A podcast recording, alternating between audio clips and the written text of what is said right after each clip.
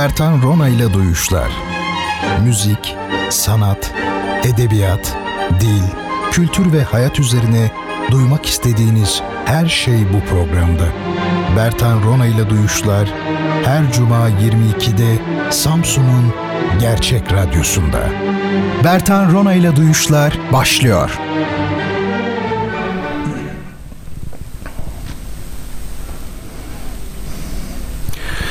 Efendim herkese merhabalar. Bertan Rona ile Duyuşlar programına hoş geldiniz, sefalar getirdiniz. Bir haftalık bir aranın ardından her zaman olduğu gibi yine bir cuma gecesi saat 22'de Radyo Gerçek canlı yayınında sizlerle birlikteyim. Bertan Rona ile Duyuşlar sanatın, edebiyatın, felsefenin, müziğin, zaman zaman dilin ve kültürel fenomenlerin ama özellikle de hayatın mevzu bahis edildiği, yaşanmaya çalışıldığı bir program. Ee, hoş geldiniz tekrar. Ee, bu programın düzgün bir şekilde takip edilebilmesi için e, Twitter'da ve Instagram'da beni takip etmeniz iyi olacaktır. E, Twitter'da Bertan Rona e, hesabım. Instagram'da da yine aynı şekilde Bertan Rona e, hesabından beni e, takip edebilirsiniz. Çünkü program dahilinde Instagram'ı da bağlantılı olarak kullanmaktayım. E, aynı şekilde Twitter'ı da efendim. Şimdi ee, bir problem oldu. Instagram'a fotoğrafları yükleyemedim ve galiba bu geceye özel olarak e, hiç yükleyemeyeceğim öyle görünüyor. Ama sıkıntı değil. Ben kitaplarımızı ve diğer başka şeyleri sizlere anonse edebilirim. E, yepyeni bir elektronik posta adresimiz var. E, son haftalarda hep duyurmuştum malumu haliniz olduğu üzere duyuşlar at gmail.com lütfen e, sorularınızı, önerilerinizi, eleştirilerinizi e, veya ne yazacaksanız hepsini bu elektronik posta adresine yazınız. E, ayrıca bu program dahilinde sizlere hediye edeceğimiz kitaplar var bildiğiniz üzere. Bu kitapları kazandığınızda da adınızı, soyadınızı, telefon numaranızı ve adresinizi yine duyuşlar@gmail.com adresine yazabilirsiniz. Daha doğrusu yazın. Yazın ki biz de size kitaplarınızı e, gönderebilelim. Şimdi bu hafta dediğim gibi bir problemden dolayı görselleri paylaşamadım. Bakacağım arada. Umarım olur. Olmazsa da e, sağlık olsun. Kitapları o nedenle ben size kendim e, anonsa edeyim, söyleyeyim. E, Walter Benjamin'in Pasajlar adlı ünlü eseri. Bu kitabı size hediye edeceğiz ilk olarak. İkincisi Maxim Gorki'nin Ana adlı kitabı. Üçüncüsü Andrei Gid'in Chopin üzerine Notlar adlı ünlü kitabı, çalışması. Ve Sir Arthur Conan Doyle'ın e, Sherlock Holmes ikinci lekenin esrarı adlı e, eseri. Bunu söyleyelim. Ve bir de benim İstanbul'u izliyorum ağzım açık adlı kitabım. Eli kulağında basılmak üzere. Bunlar sizlere hediye olarak gönderilecektir. E, şimdi bu kitapları bize hediye eden Digivol görüntüleme ve güvenlik sistemlerine e, bu firmanın yöneticisi Sayın Selçuk Çelik'e özellikle teşekkür etmek istiyorum sizler adına. E, bunu belirteyim çünkü kitaplarımızı onlar e, karşılıyorlar efendim. Sadece kitaplarımız değil başka konularda da işbirliği içerisindeyiz. Kendileriyle sağ olsunlar, var olsunlar. E, şimdi Van kampanyamız sona erdi. Bunu geçen hafta duyurmuştum. Zannediyorum pazartesi günü bu üç gün sonra yani e, Van e, kampanyası için e, temin edilen malzeme e, kargoyla yola çıkacak. Ee, onun dışında iki kampanyamız e, başlamak üzere ya da başladı diyebiliriz. Bunlardan biri e, Rize ve bir tanesi de e, Tokat. Bu iki ilimizde. Rize'de bir ilkokul, Tokat'ta ise bir lise. E, yeni e, bizim kampanyalarımızın adresi e, olacak. Şimdi sizlere buradan duyurmak isterim. Rize için ayrıntılı açıklamayı belki önümüzdeki hafta yaparım ancak Tokat'ta bir lisemiz var. E, bu lisede bir kütüphane kurulmak isteniyor. Kütüphane dediysek öyle atla deve değil tabii ki. Öyle yüz binlerce cilt kitaptan bahsetmiyoruz. Elbette mütevazı bir şekilde başlanabilir. Ama sonuçta öğrencilerin girdikleri zaman sıcak bir ortamda en azından belli başlı kitapları bulabilecekleri, belki ödünç alabilecekleri bir e, kütüphane. Bu kütüphane kaç cilt kitapla kurulabilir? 300 cilt belki, belki 500 cilt başlangıç için yeterli olabilir. Şimdi bu kitapları temin etmek istiyoruz. E, benim şu an sesimi duyan herkese e, hitabımdır bu. E, Türk klasikleri, dünya klasikleri, bilim kurgu kitapları, tarih içerikli kitaplar, güncel roman, öykü ve şiir kitapları. Bir daha okuyayım. Bunlar e, o okuldaki e, hocalarımızın bize gönderdikleri liste. Çünkü ben kendilerine sordum. Ne tür kitaplar ne istiyorsunuz? Önceliğiniz nedir diye sordum. Dediler ki Türk klasikleri, dünya klasikleri, bilim kurgu kitapları, tarih içerikli kitaplar, güncel romanlar, öyküler ve şiirler. Lütfen bunları Radyo Gerçek adresine isminizle birlikte tabii gönderiniz. Bunların hepsi sizlerin adına kaydedilmektedir. Hem dijital ortamda hem de fotoğrafları çekilerek muhafaza edilmektedir ve Tokat'a gerekli yere ulaştırıldığında mutlaka yine görsel bir şekilde sosyal medyadan paylaşılacaktır. Sizler de içiniz rahat bir şekilde yardımlarınızın yerine ulaştığını görebileceksiniz. Sizlerden ricam lütfen radyo gerçeğe ikinci el olsun hiç önemli değil. Hatta hiç birinci el olmasın. Biz onun peşinde değiliz tabii ki. Türk klasikleri, dünya klasikleri, bilim kurgu kitapları, tarih içerikli kitaplar, güncel roman, öykü ve şiir kitaplarını gönderiniz. Radyo Gerçeğin adresini ben sizlerle e, paylaşacağım. Şu an hazırlıklı olmadığım için önümde yok. Ancak internette var. Radyo Gerçek yazdığınız zaman zaten bulabiliyorsunuz. Şimdi geçen haftadan bir dinleyici sorusu vardı. Ezel adı güzel. Şöyle demişti. Hocam orkestra şeflerinin hareketlerine dair söylenecek şeyler de var mı? Şöyle cevap verelim.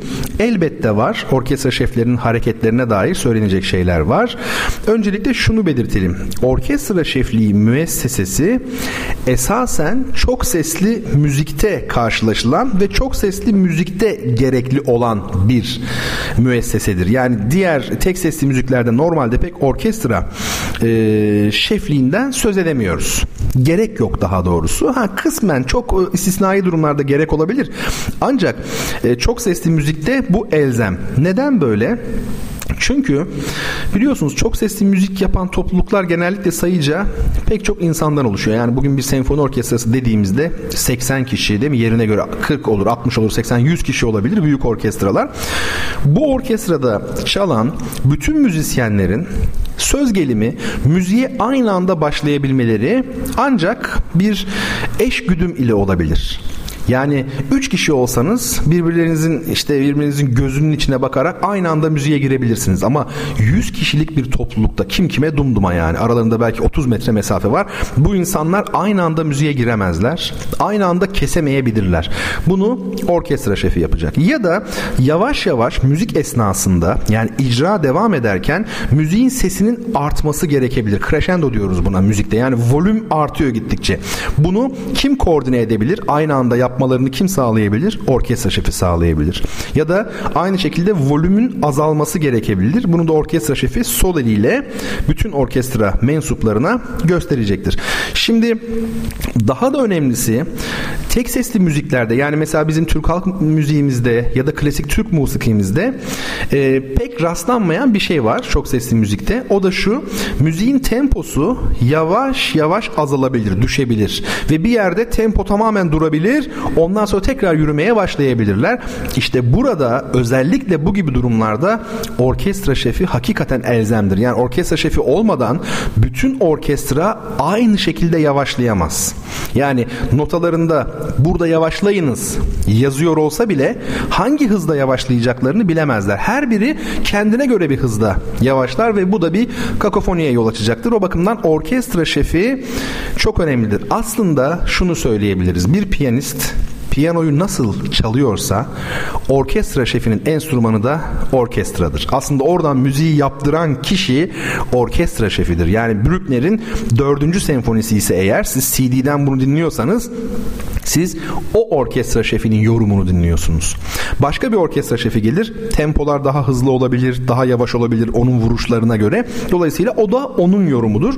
Böyle bir kısa açıklama yapmış olalım.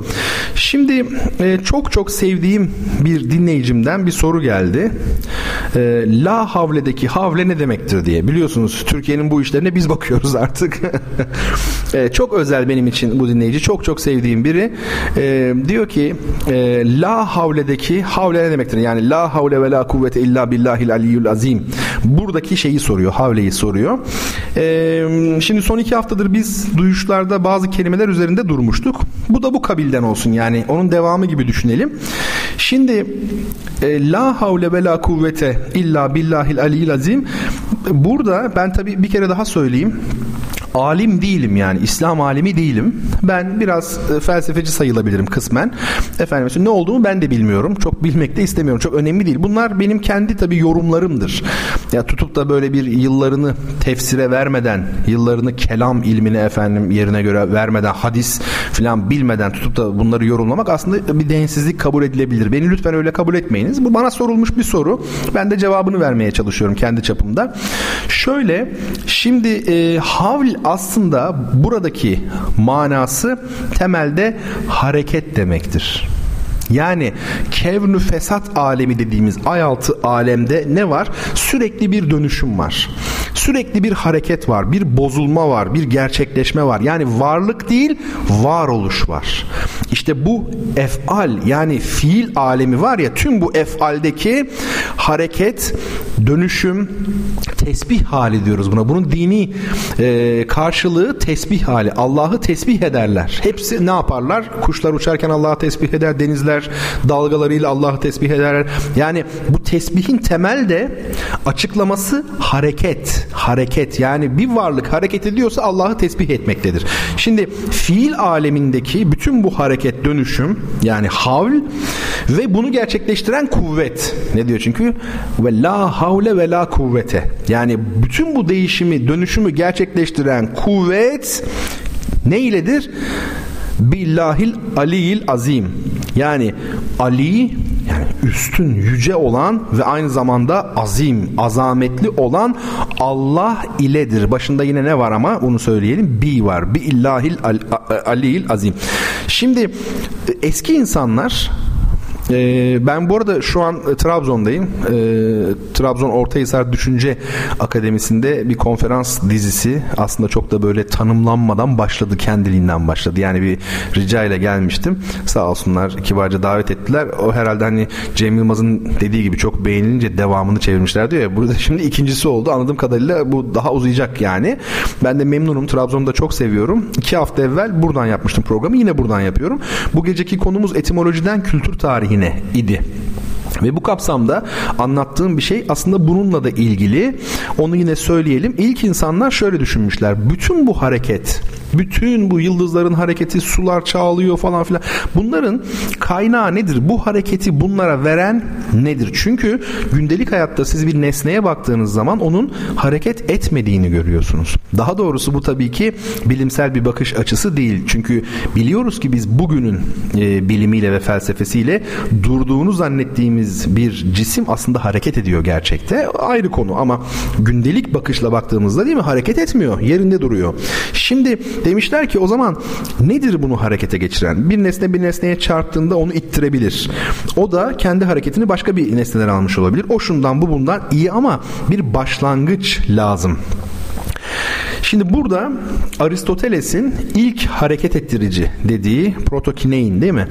Ee, bir kavram var. Yani aslında ne demiş oluyor? Tanrı. Yani ilk hareket ettirici hareket ettiren ilk varlık Demek ki onun dışarıdan hareket almaya, güç ve kuvvet almaya ihtiyacı yok. Gücü nereden geliyor? Kendinden geliyor. Yani şöyle diyelim otokrator dediğimiz şey. Gücü kendinden geliyor. Efendi kelimesi bizde genellikle Arapça zannedilen aslında Rumcadan gelmiş olan Bizans Rumcasından aftendis onun aslı nedir? Otantik. Başında oto var bakın dikkat edin. Otantik, otokrator. Gücü kendinden geliyor. Otantik, efendi olmuş değil mi? Efendiye biz çelebi diyoruz mesela. Yunus Emre'de ne var? Böyle e, emreylemiş çalap. Çalap ne demek Türkçe'de? Tanrı demek. Bakın çelebi tanrı. Efendi tanrı. O zaman efendi otantis yani otantik. Gücü kendinden gelen. Dolayısıyla bakın ne diyor? Havl aslında fiil demektir. Hareket demektir. Dönüşüm yani tesbih hali demektir. Bütün bu hareketi gerçekleştiren ona o hareketi bunlara veren neymiş? O kuvvet işte Allah ileymiş. Allah'tır da demiyor. Allah iledir diyor. Çünkü muhtemelen melekutu aslında kastediyor. O kuvveti. Kuvve dediğimiz de belki o. E, bu önemli bir nokta. İşte burada hani Arapçanın münkalip kelimeleri var ya ters çevrildiği zaman mesela tesbihe baktığımız zaman S, B, H değil mi? Yani S, B, H. Sübhan yani S, B, H. Ters çevirdiğimiz zaman onu H, B, S yani habs, hapis hareketini engellemiş oluyorsun. Öbüründe hareket vermiş oluyorsun. Kabaca havl ile ilgili bunları söyleyebiliriz. Şimdi efendim eee müzik arasına doğru gideceğiz. Uzunca bir açık ama uzunca bir açıklama yapmak istiyorum size. Şimdi ben bu haftaki müziklerimi çok çok çok sevdiğim, gerçekten çok sevdiğim, çok yakın arkadaşım olan, son yıllarda az görüşmüş olsak da çok yakın arkadaşım olan Kerem Türkaydın'ın yeni çıkmış albümünden seçtim. Albümün adı Candid Music. Ee, yani samimi, içten müzik. Ee, yanlış anlamadıysam. Şimdi e, bu albümde 8 tane parça var. Ben bu hafta ve bir sonraki hafta, önümüzdeki hafta e, Kerem'in bu olağanüstü güzel bestelerine, kendisi caz gitarcısı, Kerem bir cazcı, caz gitarcısı, aynı zamanda besteci. Onun e, bestelerine yer vereceğim. Yani ilk dört tanesini bu gece, son dört tanesini 8 parçalık albümden haftaya çalmış olacağız. Kerem kim? Kerem benim 18 yaşından tanıdığım arkadaşım. Yani kaç yıl olmuş? 20 yılı geçmiş. Ee, konservatuvar yıllarından sınıf arkadaşım. Hatta sıra arkadaşım. Beraber oturmuşluğumuz e, çoktur. Ee, güzel anılarımız vardır. Ama ilginçtir. Ee, biz biraz ters bir e, şekilde denk geldik birbirimize. Yani şöyle ben İzmir'den sonra İstanbul'a geçtiğimde bir müddet Kerem İzmir'deydi. Sonra ben İstanbul'dan ayrıldım. Kerem İstanbul'a geçti. Böyle bir aynı şehirde bulunma durumumuz İzmir'den sonra azaldı. Ama tabii ki çok yakın arkadaşım. E, o birbirimize olan sevgimizi falan hiçbir zaman e, kaybetmedik. Hep e, devam etti bu. E, albümü yeni çıktı Kerem'in. Candid Müzik yani yıllarını gitara, caza ve besteciliğe bu anlamda vermiş bir arkadaşım sevgili Kerem. Ee, yani çok çok önemli bir gitarcı olduğunu, iyi bir besteci olduğunu falan söylememe gerek yok herhalde. Şimdi siz birazdan dinleyeceksiniz zaten. Şimdi e, bu TEDx için davet edilmiştim ben İstanbul'a. 1 Kasım'dı galiba. Orada e, akşam Kerem'le buluştuk. Pek çok arkadaşımız bir araya geldik arkadaşlar olarak. Kerem de e, vardı. Orada uzun süre sohbet ettik. Ben albümünden haberdar değildim. Yeni çıkacak dedi. Bir iki günü var dedi. Demek çıkmış. Hatta e, bizim okula da e, gelmesi aramızda konuşuldu mevzu bahis oldu. E, inşallah hani bizim öğrencilere de e, burada Giresun Üniversitesi Devlet Konservatuvarı'ndaki benim öğrencilerime de küçük bir workshop yapsa çok güzel olur. İnşallah baharda belki daha iyi olabilir. Kendisini buraya davet etmeyi düşünüyorum. Okullara böyle önemli müzisyenlerin, sanatçıların gelmesi lazım ki öğrencilerin ufku açılabilsin. Bu çok önemli bir şey. Ee, şimdi bu albümü ben dinledim. Ee, Keremcim bana yollamış tabi sağ olsun hemen internet üzerinden yollamış. Yani e, çok duygulandım onu size söyleyeyim. Gerçekten gözlerim doldu. Yani ben radyo programında diye bunu söylemiyorum, abartmıyorum, atmıyorum da. Yani çok bir tuhaf oldum yani. Çok acayip oldum. Neden? Ya karşınızda çok güzel bir müzik var. Böyle birinci sınıf böyle kaliteli caz e, sound'u geliyor böyle. Çok güzel besteler filan. Gerçekten iyi müzik. Ve bu sizin yakın arkadaşınız yani. Sizin arkadaşınız. Onun müziği. Böyle arabada filan dinliyorum. Böyle işte şehirler arası yolda ee, ve hani tarif edilemez bir duygu Ee, herkesin bunu yaşamasını isterim. Çok duygulandım. Kerem'in müziği olduğunu bildiğim için e, çok duygulandım yani e, gurur duyuyorum yani hakikaten. E, yemin ediyorum Allah'a kasem olsun yani ne derler en büyük yemin edeyim size. İçtenliğime inanın yani. Bu albümü ben çıkarsaydım ancak bu kadar mutlu olurdum. Samimi söylüyorum. Yani şöyle söyleyeyim size. Kerem'in çıkarması ile benim çıkarmam arasında ben hiçbir fark hissedemiyorum. Yani albüm Kerem'in ama ben kendi albümüm gibi hissediyorum. O kadar mutlu oldum, o kadar çok sevdim ve duygulandım ki size anlatamam. Şimdi zaten ilk parçayı dinleyeceğiz. E, ismi Masal. Çok e, güzel bir müzik gerçekten. E, önümüzdeki haftalarda inşallah Kerem'i canlı yayına da alacağım. E, ben de tabii Samsun'da bulunamıyorum her zaman. E, stüdyoda olması lazım ki onu canlı yayına telefonla alabilelim. Öbür türlü galiba ya olmuyor ya da çok zor oluyor. Sıkıntılı yani. E, sizle tanıştıracağım yani. E, Kerem'i siz de internetten satın alın lütfen. Albümü artık herhalde her şey dijital çıkıyor ama Kerem normal CD olarak da çıkmasını istiyordu. Onu başardım yapıyor mu bilmiyorum. Belki de çıkmıştır ama yani çok basit. internete giriyorsunuz. 3-5 kuruşa satın alıyorsunuz yani. Çok çok güzel orijinal bir şekilde dinlersiniz. Size e, öneriyorum yani. Kerem Türk Aydın Albüm de Candid Music. Bu zaten Kerem'in ilk albümü. Kapağı da muhteşem. Ben aslında kapağın falan hep görsellerini hazırlamıştım. Instagram'a biliyorsunuz her hafta yüklüyorum programın içerisindeki konuları ama e, yolda gelirken ben demek ki yanlışlıkla sildim. Fotoğrafların arasında bulamıyorum ne yazık ki. Böyle bir garip bir durum oldu. Ama bakacağım şimdi arada. E, soru sorayım o zaman size bir tane ve müzik arasında öyle gidelim. Bu e, soru e, hangi kitap için? Şöyle bir bakalım. Walter Benjamin'in Pasajlar kitabı için ağır top yalnız söyleyeyim gecenin ağır topu Yapı Kredi yayınlarından. ikinci el kitaplarımız ama kitap kitaptır yani. Soru şöyle. 13.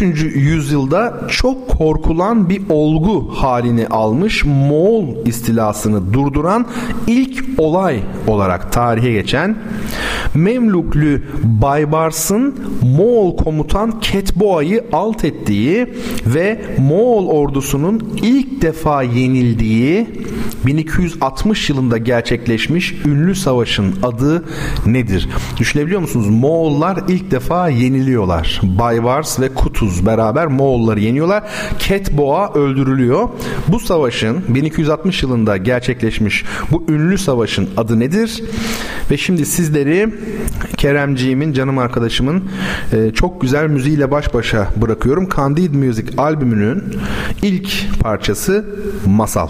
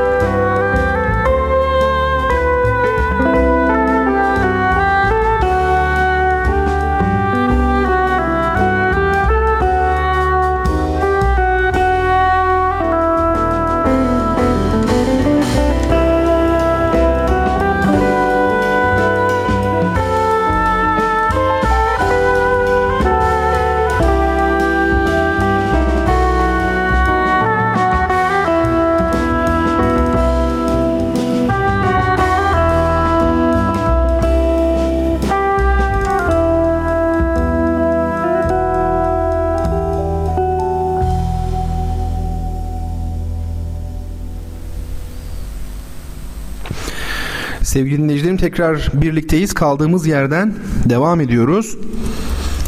Ee, sizlere bir soru sordum. Kitap hediyeli bir soruydu bu. Ayn Jalut Savaşı'nı sordum. Moğolların 1260 yılında ilk defa durduruldukları savaş. Baybars ve Kutuz'un Ketboğa'ya karşı yaptıkları bir savaş. Ketboğa'nın öldürüldüğü bir savaş. Ee, nasıl belli de Moğol ismi olduğu. Kitbuga yani Esenboğa var ya o da biliyorsunuz e, Moğol şeyi olmuş oluyor. Neyse efendim doğru cevabı veren dinleyicim herkese çok teşekkür ediyorum. Sevgili Gökçen Tekin kıl payı kaçırmış. Aynı Calut demiş.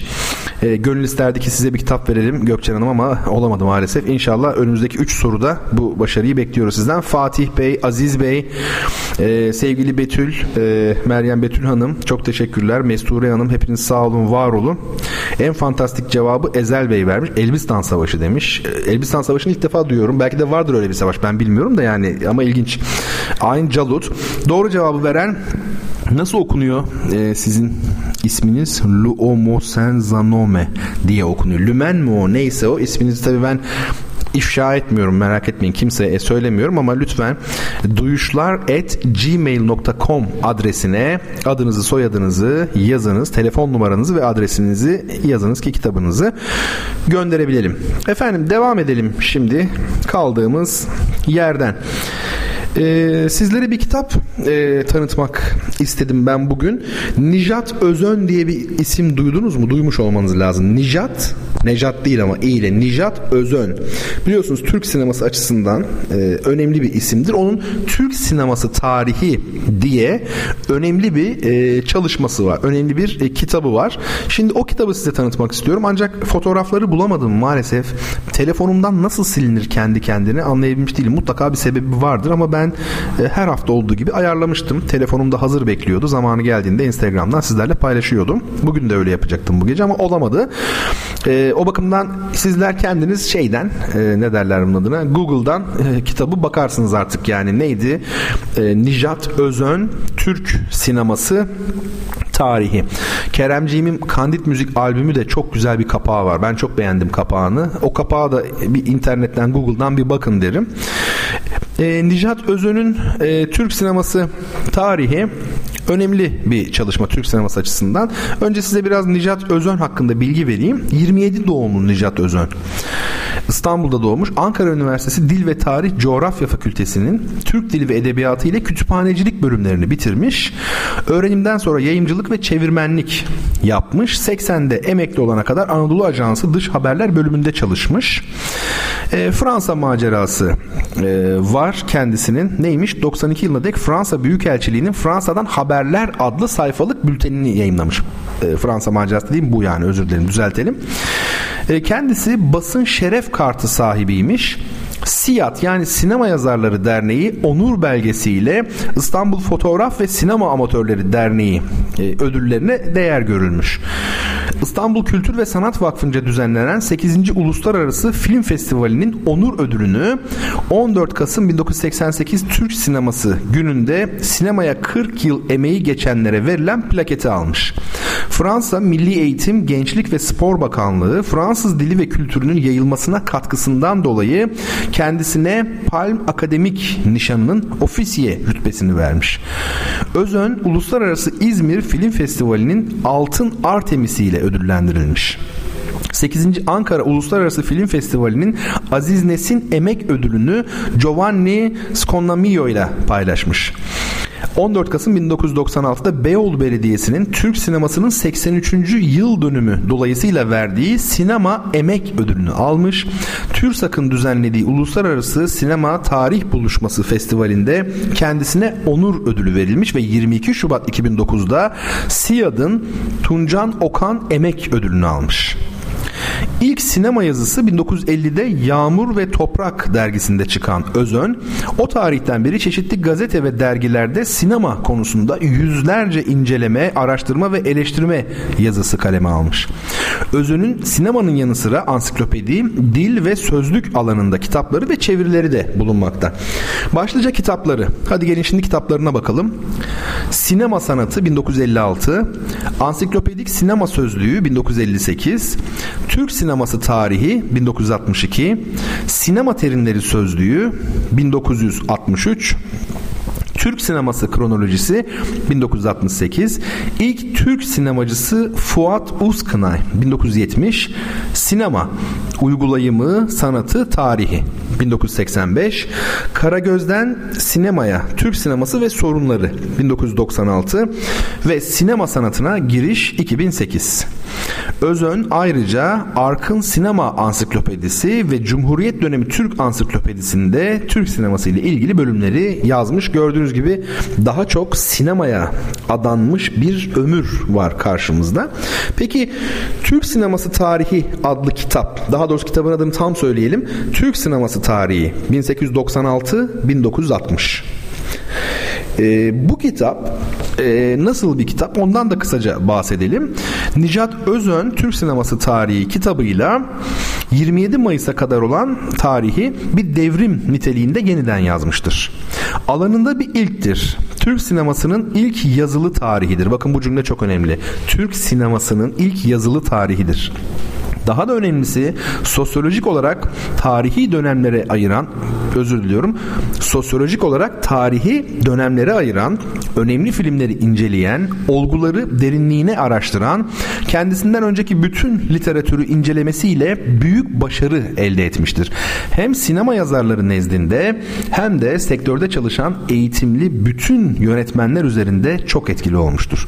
Bir yandan bilimselliği, öte yandan toplumsal kültürel özellik özellikleriyle başlangıcından 1960'a kadar tarihin temel kitabı haline gelmiştir. O yıllarda Türkiye'de üniversite eğitiminde sinema dalı yoktu. 1970'lerden başlayarak başta akademi bünyesindeki Sinema Televizyon Enstitüsü olmak üzere art arda sinema televizyon bölümleri açıldı. Yıllar içinde akademik çalışmaları yapan insanlar için bu çalışma temel referans kaynağı olarak görüldü. Bu haliyle klasikleşti. Özön'ün sinema yazarlığı 1950'li yıllarda başlamıştı. Sinema üzerine ilk bilimsel çalışmalarda büyük ağırlık kazandı. Önemli çeviriler yaptı, sinema sanatına yönelik dergiler çıkardı. 1970'lere kadar siyasi kültürel dergilerde çok önemli eleştiriler yazdı. Bir yandan batılı literatürü takip ederken diğer yandan tarih çalışmalarına ağırlık verdi. Bunların yanı sıra sinema terimlerine Türkçe kapsamlı bir sözlük çalışmasıyla karşılıklar buldu. Sektörün ısrarla kullandığı Fransızca terimler okullu sinemacıların alaylı sinemacılara gitgide üstünlük kazanmasıyla yerlerini Türkçe terimlere bıraktı. Bu çok önemli bir şey. Biz de bu sabah saat 8'den itibaren müzik terminolojisi dersi yaptık arkadaşlarla. E, müzik terminolojisi dersinde de hep işte İtalyanca müzik terimlerinin Türkçe karşılıkları meselesi. Bizim terimciliğimizin macerası yani tanzimattan bu yana. Hep bunlar konuşuluyor benzer konular. O bakımdan benim ilgimi çekmiş oldu. Eğer Türk sineması tarihini okursanız diyor, okuduğum şu an size yazı böyle devam ediyor. Bu kitabın bir yandan Osmanlı'dan başlayarak Cumhuriyet'in tarihini anlattığını, bu tarihlere karşılık gelen sinema tarihini paralel bir biçimde incelediğini göreceksiniz aynı zamanda Türkiye'nin geçmişten getirdiği geleneksel sanatların nasıl bir değişim süzgecinden geçerek tekrar tekrar sinemamızda yeniden nasıl ortaya çıktıklarını da göreceksiniz. Halen Türk sineması tarihi konuyla ilgilenen herkes için aradan geçen 50 yıllar rağmen klasik ve vazgeçilmez bir eser olmaya devam etmektedir. Kitabın diline gelince Özön'ün dilinin o zamanki yeniliğine karşın günümüzde nasıl yerleşmiş olduğunu da fark edeceksiniz. Herhalde bu programın tarihinde ilk defa bir kitabı tanıtırken bu kadar uzun okudum değil mi? Biraz da görsel falan yok ya hani biraz ona yaslanayım dedim belki de ama notlarımın arasında vardı. Türk sineması tarihi benim evde e, en sevdiğim kitaplarımdan bir tanesidir. Onun hem iç kısmını size okudum. Yani Nijat Özön'ü tanıtmış oldum. Hem de arka kapaktan kitabı anlatmaya çalıştım sizlere. Şimdi çalgıları tanıtıyorduk bu programda. Bütün tahta üflemeliler bitti. Değil mi? Arkasından bakır üflemeliler geldi. Onlar da yapıldı 8 adet. Ondan sonra yaylıları yaptık daha önce. Yaylılar da bitti. Şimdi vurmalı çalgılar kaldı. E, vurmalı çalgılardan bugün timpaniyi Ben size kısaca anlatmak istiyorum ama isterseniz Google'a girin çünkü görsel bugün sağlayamıyorum size. E, timpani diye şöyle bir yazın. Böylelikle en azından görsel olarak önünüzde bulunmuş olur. Timpani senfoni orkestrasının konserlerine gittiğiniz zaman arka tarafta duran bizim Mehterhan'ın çaldığı büyük davul var ya kös diye ama yandan değil de üstten vurulan hani Mehterhan çalıyor. Heh, işte o davula benzeyen davula timpani deniyor. Çok sesli müzikte, klasik batı müziğinde. Biz konservatuvarda öğrenciyken ben kompozisyon bölümünde okuyorken hocamla beraber bir kitap çeviriyorduk. Samuel Adler'in e, The Study of Orchestration, orkestrasyon çalışması adlı bir kitabını çeviriyorduk. 600 sayfa falan böyle kalın bir kitap.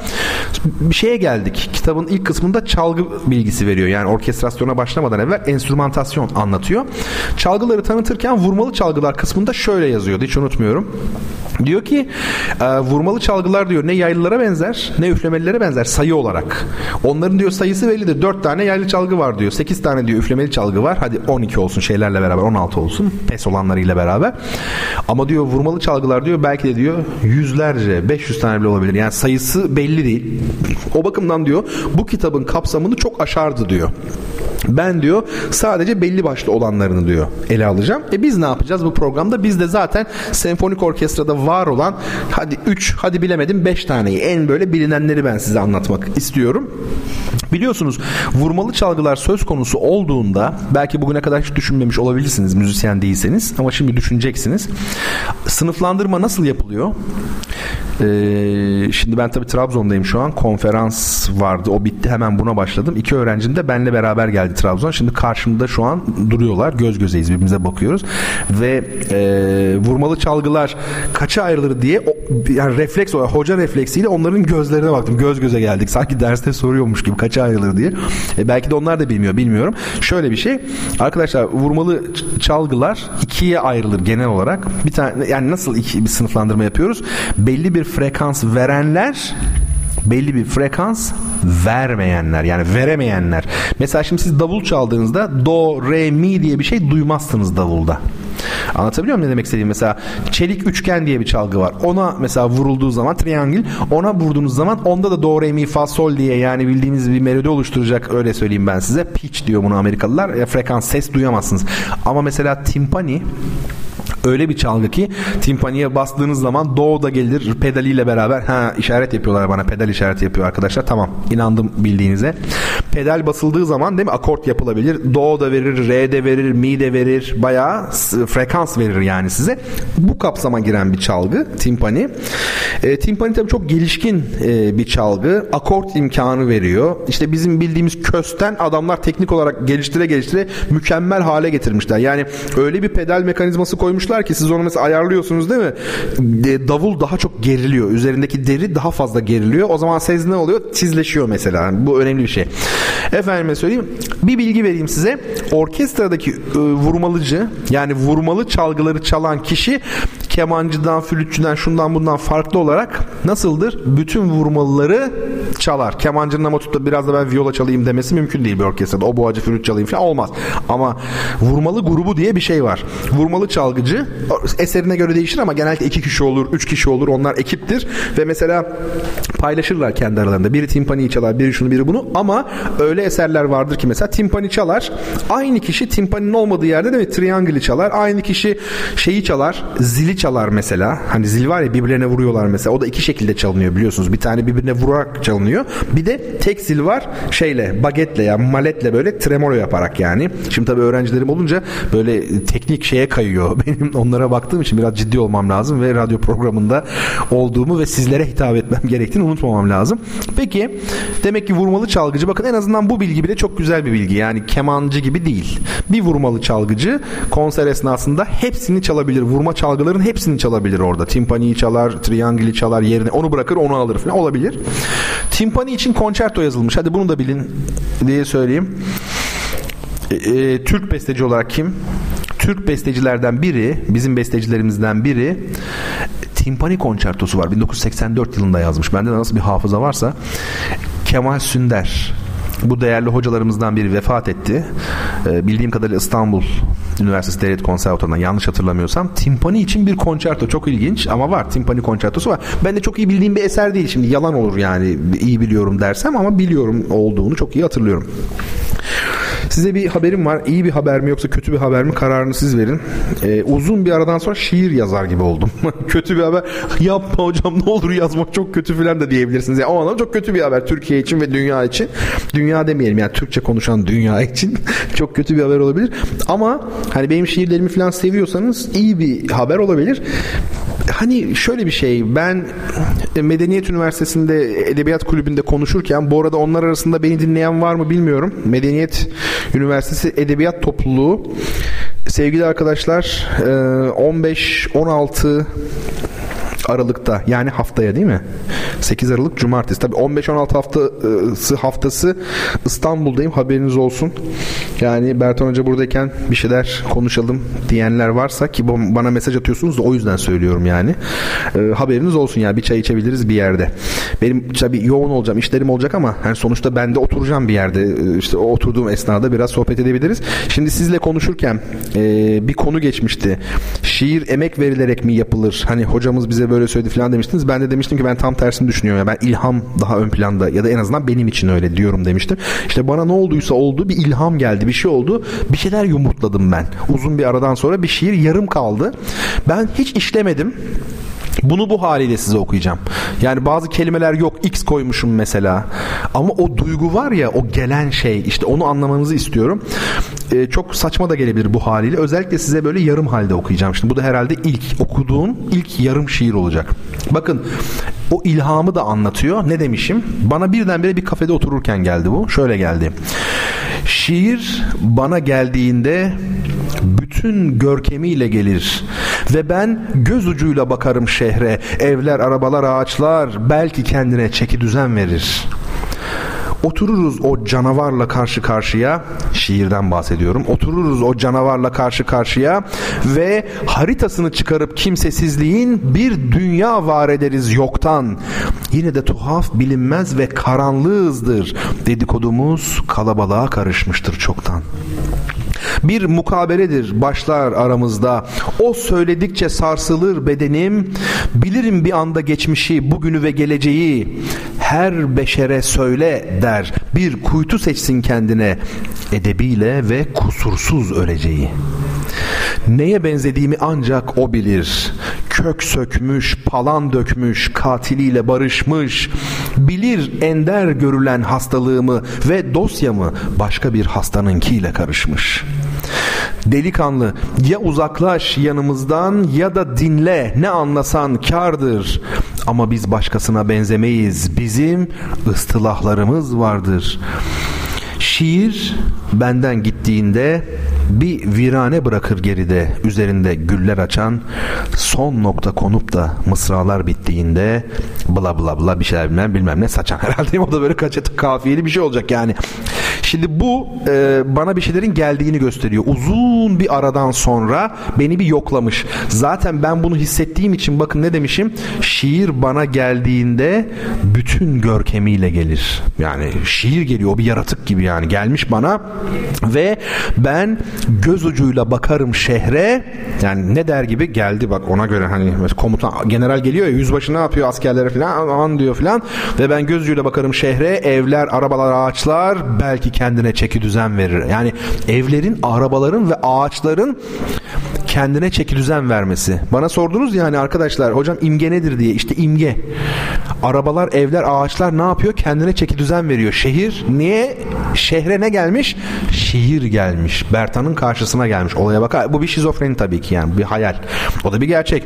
Bakın ne diyorum?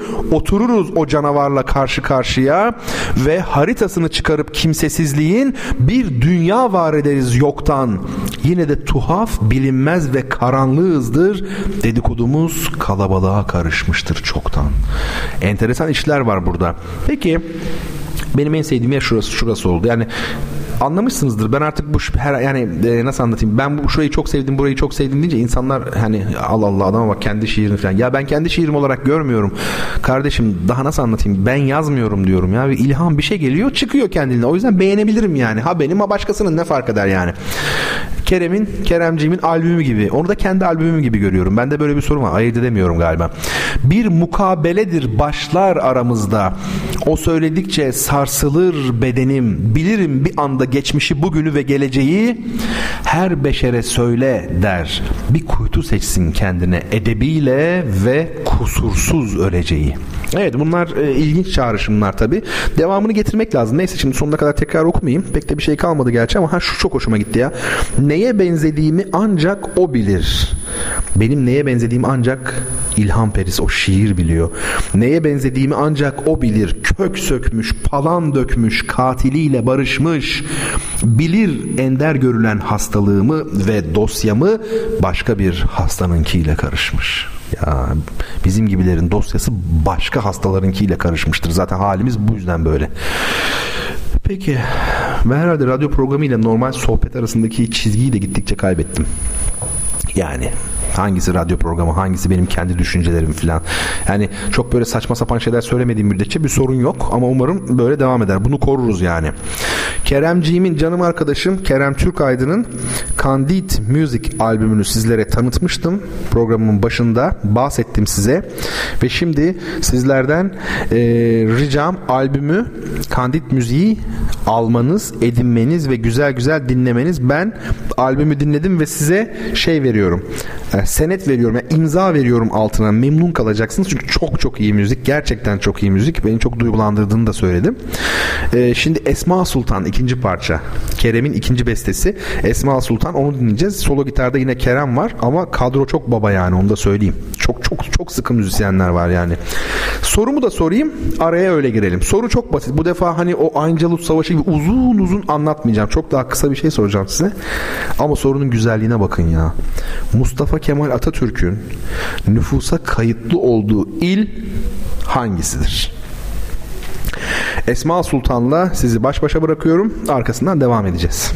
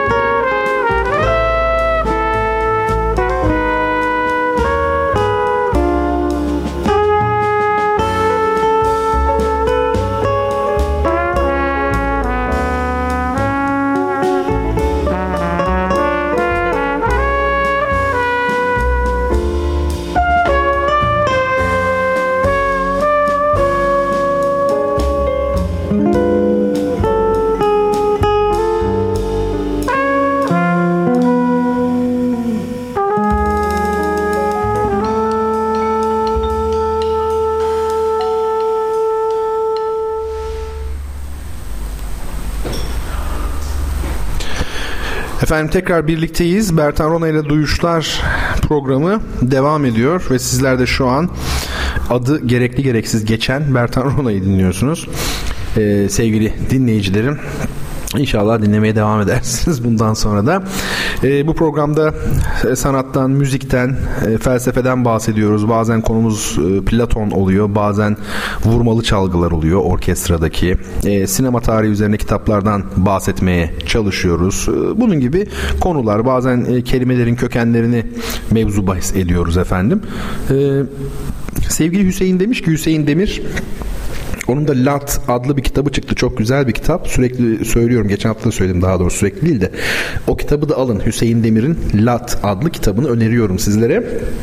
Aile gibiyiz zaten. Biz birbirimizin kitabını almazsak kim alacak yani?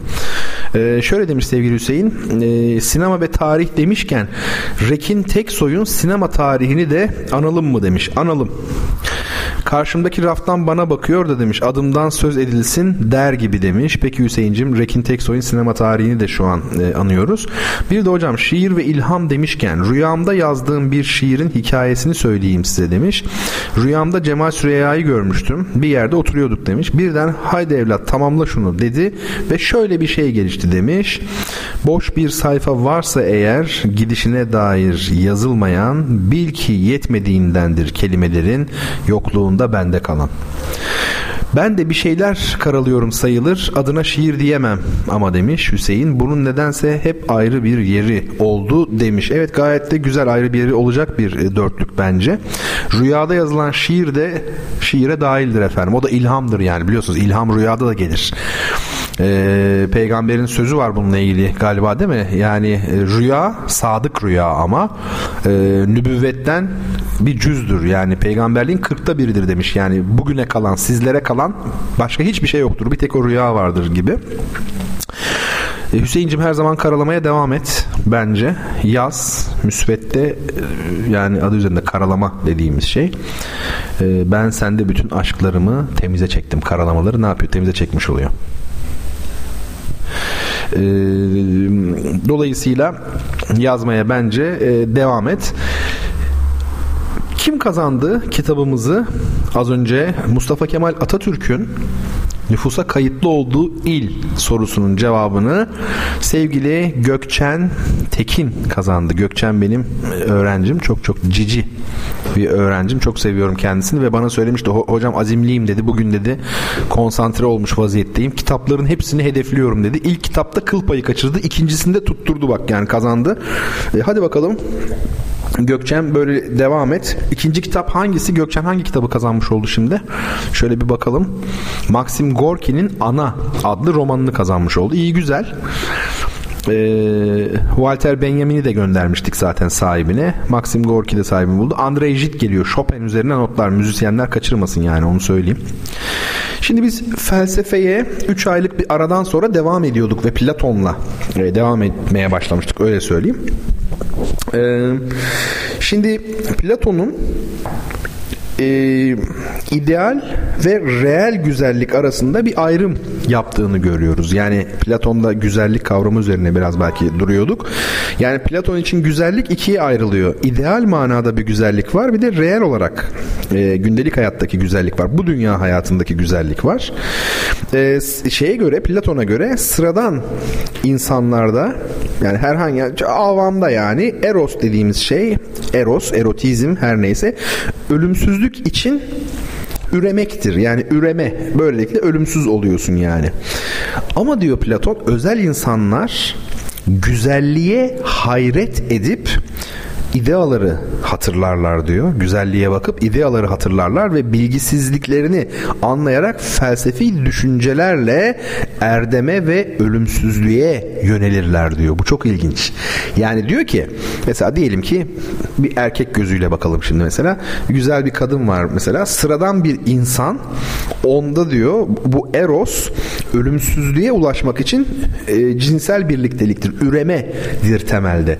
Ama diyor özel insanlar havas yani avam değil sıradan özel insanlar bir güzellik gördüklerinde buna hayret ederler diyor. Ön planda hemen e, e, bir cinsel birlikteliği değil buna hayret edip neyi hatırlarlar? Ya bu kadar güzel bir varlık olduğuna göre güzellik kavramı, güzellik ideası nasıl bir şey acaba? E, bunu düşünürler ve kendi bilgisizliklerini anlayarak felsefi düşüncelere yani yönelirler, meditasyon yaparlar. Böylelikle erdem, erdemli olurlar ve ölümsüzlüğe yönelirler. Farkındaysanız bu çok açık bir şekilde bizim yani İslam ilahiyatında da hep e, geçen şeyler. Yani nedir? Yaratılmış olanlar geçicidir. Fena perdesi vardır üstlerinde. Yani fanidirler. O aslında gördüğünüz en güzel kadın yaşlandığı zaman değil mi? Hiç o güzelliğinden eser kalmayacaktır. Dolayısıyla hakiki güzelliğe yönelmek gerekir. Yani asıl güzel olan Allah'tır. Güzelliği var eden odur. Efendime söyleyeyim değil mi? Yani bedi olan odur. E, cemil, cemali olan odur. Şimdi bu farkındaysanız çok duyduğumuz şeyler bunlar. Bakın Platon aynısını söylemiş. Ee, özellikle Hazreti Mevlana'da var olan e, bir söz var ya hani e, ne istiyorsan olsun diye özetleniyor hani. Yani Hazreti Mevlana demiş ki sen ne istiyorsan sen olsun. İşte Mevlana'nın bahsettiği şey. Yani Eros seni eğer cinsel birlikteliğe yöneltiliyorsa bedensel hazlara sen bir bedensin. Bu manada baktığımızda hayvansın. Ama bu hayvanı kötü anlamda söylemiyorum. Sakın yanlış anlaşılmasın. Yani hay, canlılık, bedensellik ön planda. Ama sen ne istiyorsan olsun. Belki de güzelleri istemiyorsun. O güzellik kavramını var edeni istiyorsun diyelim. E, o zaman sen nesin? Sen olsun. Arzu ettiğin şey bu. E, Mevlana'daki düşüncelerin gördüğünüz gibi çok çok çok çok benzeri olmuş oluyor. Zaten tasavvufa büyük damga vuran isim Platon'dur ve tabi Aristoteles'in de damgası çok o ayrı bir şey. Bakın şimdi şaşıracaksınız. Üçlü ruh anlayışı vardı ya Platon'un. Buna paralel bir şekilde Platon insanları da üçe ayırıyor. Ama şey yani bu ne derler? Ruhları bakımından insanları üçe ayırıyor.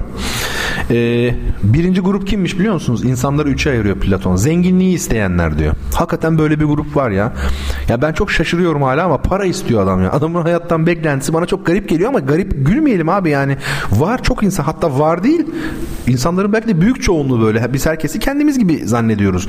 Para için yaşıyor mesela. Hedefi bu. Platon demiş zenginliği isteyenler. İki demiş şerefi isteyenler. Şeref derken burada kastımız e, sadece onurlu olmak değil biraz da şey yani şeref nasıl anlatalım yani ego tatmini, tanınmayı, alkışlanmayı falan yani nam yani bu, bu da önemli. Üç neyi isteyenler? Bilgeliği isteyenler. Ha, yani felsefeyi, bilgeliği, ilmi, hakikati arayanlar, hakikat talipleri öyle diyelim. Şimdi bakın çok ilginç size bir hadis söyleyeceğim. Hadisi şerif. Peygamberimizin bir şeyi, hadisi. Şöyle diyor. Kadın dört şey için nikahlanır diyor. Bir kadın dört şey için bir kadınla evlenilir diyor. Güzelliği, malı, soyu ve imanı için. Bu dördünden biri. Sen diyor neyi seç? İmanını seç. Yani kadının güzelliğiyle, malıyla, soyuyla ilgilenme. Onun imanıyla ilgilen. Şimdi bunu niye söyledim ben burada? Zenginliği, şerefi ve neyi isteyenler diyor? Bilgeliği isteyenler. Böyle bir ayrım var madem. Bakın burada da peygamber hadisinde bir ayrım koyuyor ortaya. Yani güzelliğe yönelmek, mala yönelmek bak zenginlik için diyor. Soyu için diyor bak şeref. Ama ne diyor? İmanı için nikahlanır sen onu seç. Seçebilecek baba yiğit varsa tabii yani seçsin. Ee, ya bugün pek bulunmuyor değil mi? Yani o zamanlar belki çoktu da. Ee, şimdi şeye göre Platon'a göre zenginliği isteyenler, şerefi isteyenler, bilgeliği isteyenler diyor ya bu sınıflandırmaya paralel olarak Platon'a göre toplumda hangi gruplar var? Bir, besleyenler. Kim besliyor? Parası çok olanlar, zenginler besliyor. Yani imparatorlar, Firavun ne diyordu? Ben sizin Rabbinizim diyordu. Rab ne demek? Besleyen demektir yani tabi. Şimdi anne demektir o yüzden. Anne de besler ya. Tabi Rab aslında ana anlamına da gelir. Şimdi iki koruyanlar diyor. Bu kim? Şerefist yani asker tayfası yani bunlar. Koruyanlar, şan, şöhret, büyük komutanlar falan. Üç nedir? Bilgeliği isteyenlerin paraleli öğretenler sınıfı. Yani alimler, yani ulema ve hocalardan bahsediyor. Şimdi Platon felsefesinin belli bir dönemine kadar yani ilk dönemlerinde güzeli temel alan böyle biraz e, erotik ve estetik bir eğitimi öneriyor. Yani bu cimnazyumlarda, okullarda diyor erotik ve estetik temelli bir güzellik anlayışına göre eğitim yapılsın. Önerisi bu. E, fakat sonradan öğretisinin daha ileriki yıllarında daha çok lojik ve matematik bir eğitim önerisinde bulunuyor Platon. Daha lojik, daha matematik. Çünkü diyor zaman ve mekan dışıdır diyor matematik. Ee, ve diyor zaman ve mekan dışı olduğu için iki kere iki zamanda olmaz. iki kere iki mekanda da olmaz. Eğer yani bu açıdan bakacaksak o tartışılır son söylediğim ama yine de buradan bakalım biz. Dolayısıyla diyor eğer matematik zaman ve mekan dışı olduğuna göre asıl hedef hedeflenmesi gereken, asıl diyor ulaşılması gereken erdemli hayata ve mantıklı hayata matematik bir örnektir diyor. O yüzden eğitim anlayışını erotik ve estetik bir eğitimi kurmaktan, güzellik anlayışı üzerine kurmaktan çok daha ziyade lojik matematik bir e, yöne kurmayı düşünüyor. Şimdi bir de doğa problemlerine bakalım. Yani Platon tabi doğa e, meselesinde e, tabi Platon doğayı çok ıskalamış gibi görünüyor kendi e, evreni açısından baktığımızda ama doğa probleminde aslında bir katkısı var. Anaxagoras'ın ünlü düşünür, büyük düşünür Anaxagoras'ın e, teleolojik düşüncesini daha da ileriye götürmüş. Teleolojik neydi? Nedensellik değildi, amaçlılıktı. Yani Kediler fareyi yemek için yaratılmıştır. Dünya kıyametin kopacağı hedefe doğru gitmektir. Yani her şeyin bir amacı vardır düşüncesi. Teleolojik düşünce bu Anaxagoras'ın bunu ileriye götürüyor. Ne diyor? Platon her şeyin gerçek sebebi nous'tur diyor. Nous dediğimiz şey aslında Tanrı. Nous her şeyi iyiye göre düzenler. Demiurgos vardı ya düzenliyor. İyi düzenliyor da neye göre düzenliyor? Öyle bir tanrı olur ki mesela bir düzenler ya iflahımız sökülür yani bizim. Tamam çok kötü düzenleyebilir yani kasıtlı olarak bize böyle bir şey yapabilir. Ama öyle değil diyor. Bizim diyor Tanrımız diyor şanslıyız diyor. E, iyiye göre düzenliyor diyor Platon. Tabi burada artık farkında mısınız? Güzelin yerine neyi koyuyor? Platon iyi ideasını koyuyor. Güzel yerini iyiye e, bırakıyor. Şimdi bakın Platon'a göre çok önemli bir şey söyleyeceğim. Nous'un her şeyi iyiye göre düzenlemesi bizim Besmele'deki neyi getiriyor aklımıza? Bismillahirrahmanirrahim. Yani ilah ama ilah ne demek? Ya uluhiyet var yani yaratan seni yoktan yaratmış. Şimdi bu çok korkulacak bir şey bence. Yani korksak yeridir. Yoktan seni var eden bir varlık var. Yani ona karşı sen çok korkman lazım. Yani her şeyi yapabilir sana. Ama Bismillahirrahmanirrahim. Rahman ve Rahim. Burada bir dengeleme var. Yani merhameti çok bol deniyor. İşte e, Platon'a göre de nous Selçuk e, Trabzon'da bir böyle bir felsefe dizisi mi yapsak? Yani felsefeyi dinler tarihiyle paralel bir okumaya tabi tutan değil mi? E, çok güzel olabilir. Bu aslında iyi bir şey. Zaman meselesi. İnşallah zaman buluruz. Bir bakacağız. Ben onu bunu bilmem. Yani bu e, yardım kampanyalarımıza iş adamlarından destek bekliyorum yani. Bunu konuşacağız. Evet evet bunu konuşalım kesinlikle. Yardımcı olacaklarına da inanıyorum. Birdenbire programı bırakıp şey oldum yalnız heyecanlandım tamam mı?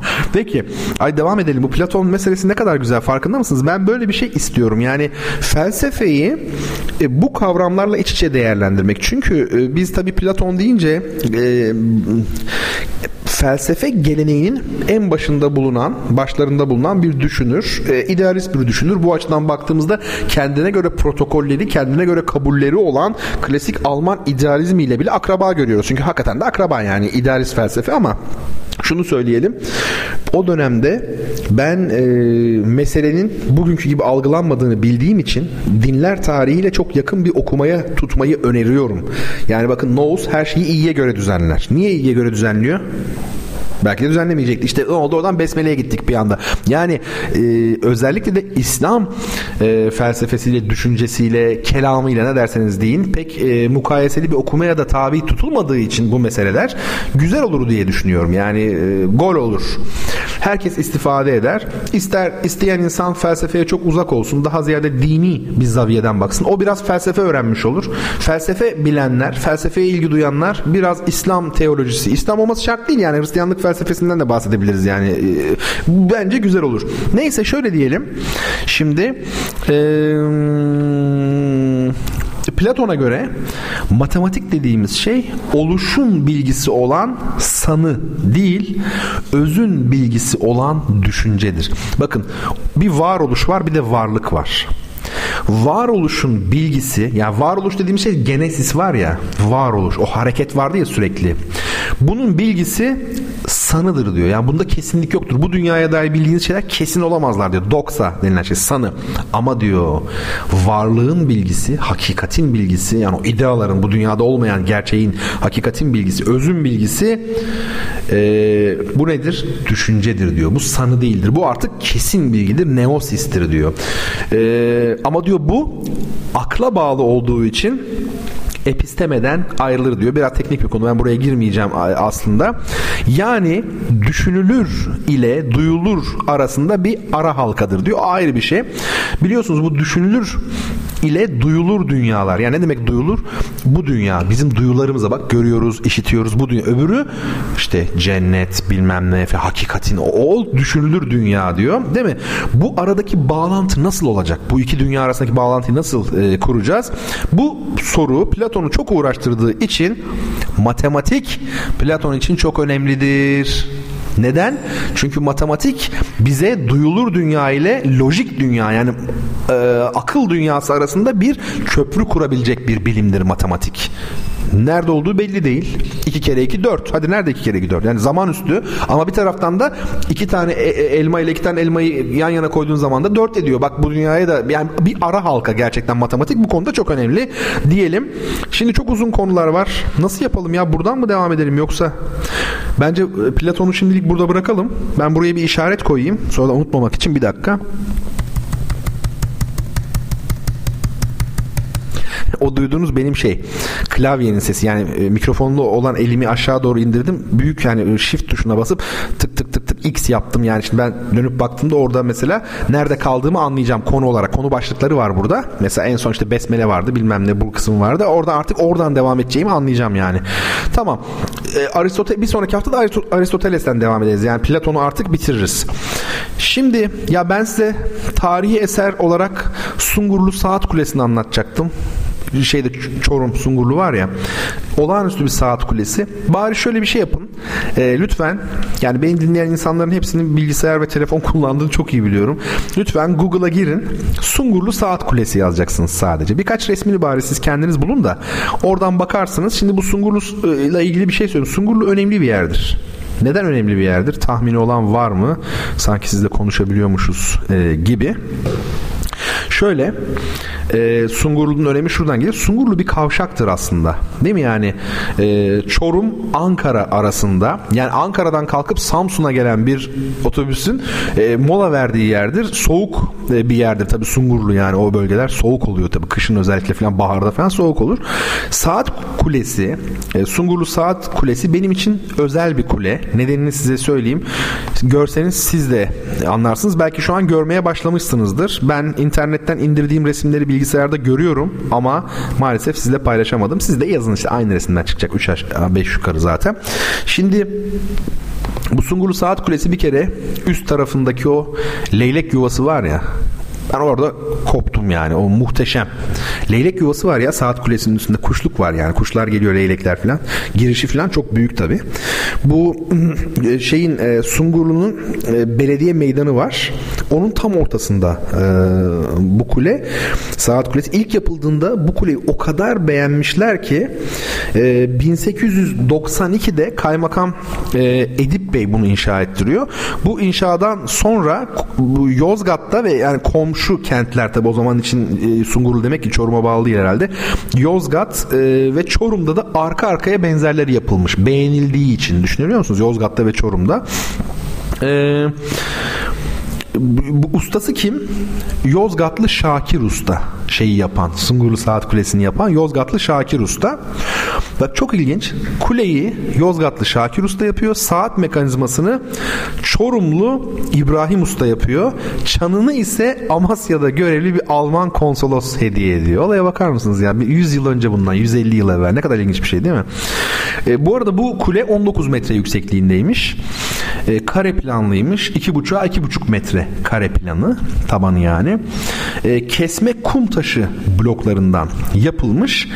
E, tabii bu kulenin mimari yapısına, strüktürüne e, bir espri kazandıran ne var? Dalgalı ahşap e, çatısı var. Bu çok önemli. Eee bu arada geniş saçaklı bir e, çatı içinde saat çanı ve onun çevresinde armut biçimli aydınlatma pencereleri var.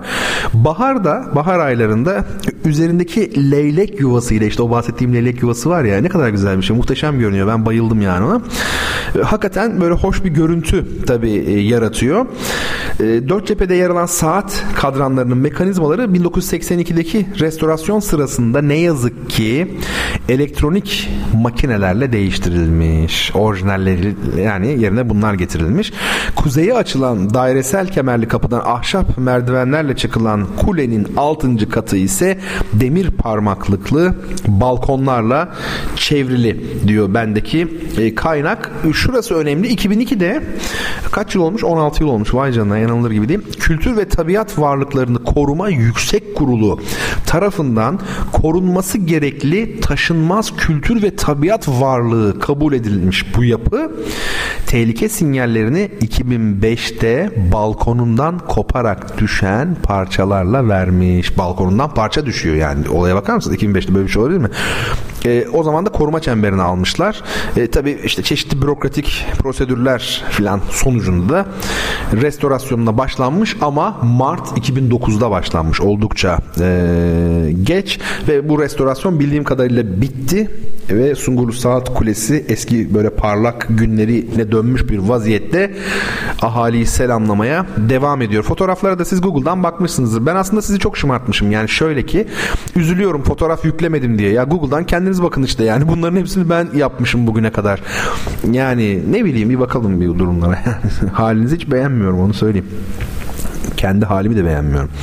Şimdi evet Üçüncü parçamız yine canım arkadaşım Kerem Türkaydın'ın yeni çıkan e, Candid Müzik adlı olağanüstü güzellikteki albümünün üçüncü parçası Prana. Herhalde okunuşu böyle. Kerem böyle mi bilmiyorum dinliyorsa beni eğer. Prana herhalde. E, o da çok güzel bir müzik. Müzikle ilgili bana fikirlerinizi yazın ne olur. Ben beğendiğinizi ümit ediyorum. Size üçüncü soruyu soracağım. Böylelikle üçüncü kitabımızı da göndereceğiz. Üçüncü kitap neymiş? Ha, Andrei Gide Chopin üzerine notlar. Ee, Gökçen senden atak bekliyorum. Çünkü şöyle atak bekliyorum. Bu kitap tam senin kitabın yani Chopin çünkü. Yani değil mi? O yüzden e, şey yapması lazım yani. Gökçe'nin bunu inşallah bilir. Kusura bakma ya çok açıktan şeyimi niyetimi belli ettim ama yani yapabileceğim bir şey yok. En fazla işte inşallah o kazanır diyorum. Ne yapayım yani? Başka bir desteğim olamaz. Peki sevgili dostlar soru geliyor. Hazreti Muhammed'in kendisine gönderdiği mektubu okumadan önce yani Hazreti Peygamber'in kendisine gönderdiği mektubu okumadan önce onun hakkında Ebu Süfyan'dan bilgi alan ve hiç kimseye yalan söylemediğini öğrenince peygamberin hiç kimseye yalan söylemediğini öğrenince de insanlara yalan söylemeyen birinin Tanrı'ya yalan söylemesi mümkün değildir diyen çok zekiymiş değil mi yani? Doğu Roma İmparatoru kimdir? Bakar mısınız? Yani peygamber kendisine mektup yolluyor. Mektubu okumadan evvel Ebu Sufyan'a diyor ki nasıl biri diyor peygamber diyor. Diyor ki yani hiç yalan söylemez diyor. Yani hiç kimseye yalan söyledi görmüyor. O da diyor ki insanlara diyor yalan söylemeyen birinin diyor Tanrı'ya yalan söylemesi düşünülemez diyor. İnanılmaz. Çok güzel. Bu Doğu Roma İmparatoru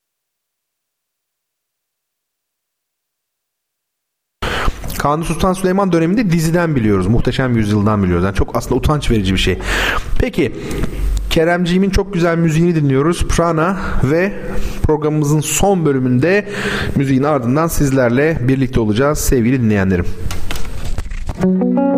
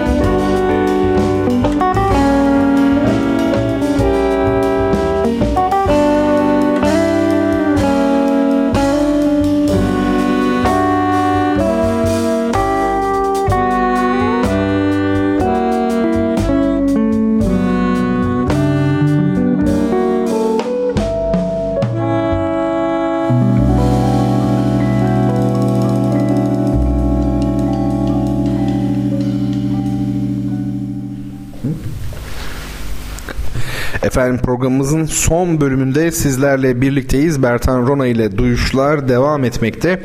Kendi çapımızda e, müziğin, sanatın, edebiyatın, felsefenin nabzını tutmaya e, çalışıyoruz. Bir şey soracağım size. Müziklerle ilgili hiç yorum yapmıyorsunuz. Twitter'dan şöyle birkaç yorum aslında güzel olur. Nasıl Kerem arkadaşımın müzikleri çok iyi değil mi? Besteleri yani ben olağanüstü olduğunu düşünüyorum. Ee, son parçayı da yine Kerem'den çalacağım güzel kaliteli müzik dinlemiş olacağız. Bu arada sorunun cevabı Heraklius'tu. Yani bence çok zeki bir adammış. Düşünsenize birisi size mektup getiriyor. Diyor ki işte Hazreti Muhammed'den size diyor mektup var diyor. O da diyor ki bu diyor Muhammed nasıl biri diyor. Yani yalan söyler mi diyor. Hiç diyor hayatında diyor yalan söyle görülmemiştir diyor hiç kimseye. O zaman mantık çok güzel. İnsanlara diyor yalan söylemeyen birinin diyor Tanrı'ya yalan söylemesi düşünülemez diyor. Bu e, güzel bir şey hakikaten. Şimdi doğru cevabı kim vermiş? Pek çok arkadaş yazmış ama tabii ilk yazan kim? Sevgili Gökçen oldu yine. Gökçen ama demişti bugün kararlıydı zaten. E, ben dedi atak yapacağım dedi yani. İlk ilkini kaçırdı ama ilk kitabı kaçırdı. E, Kıl payı 2 ve 3'te çok iyi. Bu Chopin'i de kazanmış oldu. Bu arada aman ha yani Gökçe'yi tanı Gökçe'ni tanıyoruz diye öğrencimiz diye herhangi bir e, avantajı söz konusu değil. Aynı şehirde bile değiliz yani. Bileğinin hakkıyla yani onu söyleyeyim. Herkes yazıyor tabii ki. E, Heraklius. Doğru cevap. Doğu Roma İmparatoru değil mi? Peki müziği beğendiniz mi falan diyormuşum. Kimse cevap vermeden dördüncü defa söyleyip susuyormuşum artık. Zaten bitecek çünkü program son kısımdayız artık. Peki. Bir bakalım şimdi. Ahmet Hamdi Tanpınar üzerine birazcık e, konuşalım istiyorum. Onun bir şeyi var ee, sevgili dinleyicilerim. Biliyorsunuz hani edebiyat üzerine makaleler adlı bir kitabı var. Onu da Twitter'dan hediye edeceğim ben galiba. Son zamanlarda öyle bir şeyi paylaştım yine. Tam hatırlamıyorum artık iç içe girdi pek çok şey. Orada eski şiir isimli bir makalesi var, bir yazısı var. Ahmet Hamdi Tanpınar'ın 183. sayfada o yazı yani bendeki kitapta. Şimdi mesela oradaki ben Ahmet Hamdi Tanpınar'ın ne söylediğini hiç dinlemiyorum biliyor musunuz? Yani okuyorum mesela Ahmet Hamdi Tanpınar'ı. Düşünceleri yani e, tabii abartarak söylüyorum biraz da düşüncelerinden ziyade öyle bir dille anlatıyor ki onu yani muhteşem. Ee, çok hoş. Öyle bir Türkçe Türkçem olsun isterdim yani. Bir bakalım ne demiş. Eski şiirle ilgili konuşuyor. Yani bizim bu divan edebiyatımız falan var ya onunla ilgili konuşuyor. Bana e, yani hoş gelen bir şey bu dil. Bakın ne demiş Ahmet Hamdi Tanpınar. Biyografi hemen her şairden bahsederken lüzumsuz bir şey olur. Fakat eski şairlerimizden bahsederken büsbütün manasızlaşır. Çünkü bizim eski şiirimiz hayatı nehyeden bir şiirdir. O en yüksek manasında bir tecrit işidir. Eski şairlerimizin birçok eserlerinin bugün beğenilmemesi bu sanat telakkisine erişmiş olmamanın cezasıdır. Fil hakika birçok eserleri biz ihtiva etmeleri lazım gelen saf unsurların yokluğunu telafi eden bir nevi hayat pitoreski yüzünden severiz. Valeri'nin psikolojik pislikler dediği ferdi arızalar, düşünce benzemeleri, dramatik karşılaşmalar bizi çok defa aldatırlar ve asıl şiirin boş bıraktığı yeri doldururlar ve böylece bizde dilin asli ve saf oyunlarının koparması lazım gelen hayret ve heyecan çığlığını onun yerini alan bir takım yabancı şeyler paylaşır. Eski şiirimizde garp şiirinde olduğu gibi hayatla sıkı bir münasebet olmadığından içinde şiirin mucizesi gülmeyen eserler büsbütün boş, sadece bir belagat ve hüner oyunu gibi kalıyorlar. Halbuki biz bugün bu oyuna yabancıyız. Her oyunun kurduğu zımni bir mukavele vardır. Bu mukavele kendiliğinden teessüs etmezse elbette onu beğenmez, gülünç ve sahte buluruz. Eski şiirimiz bir estetiğin emrinde olan bir üsluptu.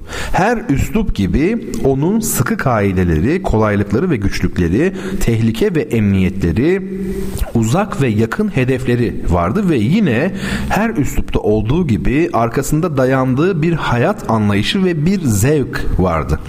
Cemiyetimiz bu hayat telakkisinin ve bu zevkin yavaş yavaş parçalanmasını, inhilalini ve ondan evvelde oldukça uzun süren bir tereddisini gördü.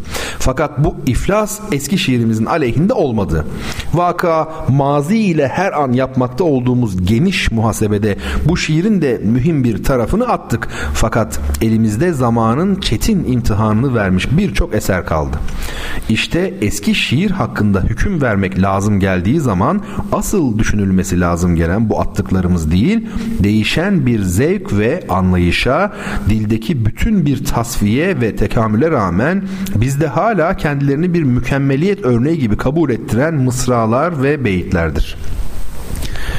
Eski şairlerin en büyük meziyetleri şiirin dilden çıktığını, onun mucizeli bir imkanı olduğunu bilmeleri, heyecanlarını sözün manasına değil, mısrağın sesine ve bir mısrağa sıkıştırdıkları o harikulade harekete emanet etmeleriydi. Baki'nin namu nişane kalmadığı faslı bahardan Nedim'in estikçe bağdı subh perişansın ey gönül mısraları yahut Naili'nin Gülzar'dan ol şuhu dilara ile geçtik güya ki nesimiz gülirana ile geçtik beyti kabilinden mısra ve beyitler bir dildeki güzellik imkanlarının sonuna kadar yoklanmasından doğmuş eserlerdir. Eski şiiri behemahal itham etmek isteyenler bu güzellikleri değil sadece bu terkibin içine giren kelimeleri ve onların yabancılığını görüyorlar. Bu sonoriteyi, bu yay çekişini, bu bir rakkase gibi kendi üstüne her an yeni bir ilhamla kıvrılan hareketi ve bir akşama açılan mermer kemerler gibi bütün bu üslup arasından seyredilen ruh peyzajını hesaba katmak istemiyorlar. Hakikat şu ki eski şairler dile tasarruf etmesini bizden iyi biliyorlardı. Bir gün epeyce zamandır edebiyatımızı günü gününe idare eden yenilik aşkından vazgeçip de asıl şiire döndüğümüz zaman bu bilginin derecesini ve ondan alabileceğimiz dersin büyüklüğünü anlayacağız. Eski şiirimiz için yapılan ithamlardan biri de onun beşeri olmamasıdır. Bunu söyleyenler bu kelimenin geniş manasında güzelliğin tuttuğu istisnai mevkiyi hatırlamak istemeyenlerdir. Eski şiirimizde garbın anladığı manada psikolojik vaziyetlerden, deruni mücadelelerden, insanı talihin korkunç iradesiyle karşılaştıran terkiplerden doğmuş beşeri yoktur. Fakat onlarda sadece insanlığa has bir meziyet olan güzelliğin elde edilmiş olmasından gelen bir beşeri vardır ki sanatta asıl istenen de odur. Mütebakisi hayatın kendi bulanık akışından her gün yığın yığın önümüze döktüğü şeylerdir. Unutmamalı ki her devrin beşeri telakkisi kendine göredir. Mutlak bir insan tasavvur edemeyeceğimiz gibi onun her zaman ve mekan için mutlak bir ifadesini de isteyemeyiz. Eski şairlerimiz güzel olmak haysiyetiyle beşeri olan eserler vücuda getirdiler. Bir tarafta olan eksikliklerini öbür taraftaki emsalsiz faikiyetleriyle tamamladılar. Bize düşen şey umumi mülahazaları bir tarafa bırakıp 6 asır süren bir tecrübenin bu asil mahsullerinden alabileceğimizi almaktır. Ya canlar siz böyle bir dil gördünüz mü?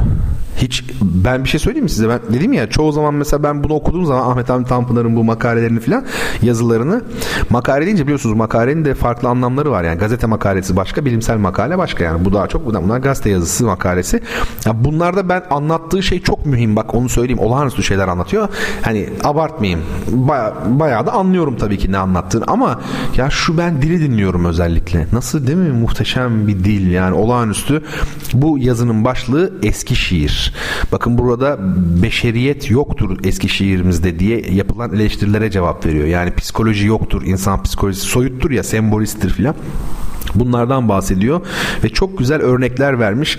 Adam akıllı bir bence bunu e, okumak lazım. O zaman benim Twitter'daki kampanyama çekiliş yapıyorum ya Twitter'da. İşte bu Twitter'ı retweetleyen falan filan e, kimseye hediye edeceğim diye. İşte o kitap buydu. Edebiyat üzerine makaleler. Dolayısıyla bence şey yapmak lazım. Eee edinmek lazım. Evet ya beni kırmayıp müzik üzerine e, düşüncesini şey yazmış. Ne derler onun adına? E, Hüseyin yazmış. Sağ ol Hüseyin'cim. Şöyle yazmış. Demiş ki e, Kerem Bey'in müziği bana Dave Brubeck'i anımsattı birden demiş. Teknikten fazla anlamam. Hatta hiç anlamam ama bana o duyguyu verdi demiş. Ben sevdim. Albümü de siz dediniz diye değil sevdiğim için alacağım demiş. Peki Hüseyin çok özelsin her zamanki gibi çok özel şeyler yazıyorsun. Alacağım demiş ama kendim sevdiğim için. Ama ben zaten ne demiştim? Kefilim demedim mi albüme? Çok iyi albüm diye söyledim. Ve arkadaşımın albümü diye söylemedim. Çok iyi çünkü. Peki ee, şimdi ne yapalım? Ahmet Hamdi Tanpınar'ı da okuduk. Şöyle yapalım. Ben size dördüncü soruyu da sorayım mı? Dördüncü soruyu da sorayım ve siz bu dördüncü soruyu bakalım nasıl cevaplayacaksınız. İlginç bir soru ama gerçekten. Bakın sorularım değişti. Bir itirafta bulunayım size. Niye sorularım değişti biliyor musunuz? Çok kaliteli soruları sorarken birden böyle böyle hani Atatürk'ün nüfusa kayıtlı olduğu yer gibi böyle piyasa sorular olmaya başladı. Çünkü bazen soru bulamıyorum. Bunları şeyden buldum arkadaşlar. İtiraf ediyorum. İnternetten kültür genel kültür bilgi yarışması soruları diye internetten buldum. Ne yapayım yani? Bakın bu ilginç ama zor bir soru. Hangi ilimizde demir yolu yoktur? Şık var. Şık. Şıklı soru soruyorum. A. Batman B. Kütahya C. Aydın D. Muğla Hangisinde demir yolu yoktur? Birinde yok. Cevabı siz bu şekilde verin bakalım. Nasıl vereceksiniz? Soru zor bir soru değil mi? E neden ya? Google'a şöyle yazacaksınız. Hangi ilimizde hangi ilimizde demir yolu yoktur? Batman'da mı yoktur? Kütahya'da mı yoktur? Aydın'da mı yoktur? Muğla'da mı yoktur? Birinde demir yolu yok. Onu soruyoruz zaten. Bakalım neler diyeceksiniz. Peki şimdi aslında bir başka mesele daha var. Üzerinde durmamız gereken. Onu da şimdi sizlerle paylaşayım. Onu haftaya mı bıraksak acaba? Geçen hafta iki dinleyicimin sorusu vardı. Hatırlıyor musunuz?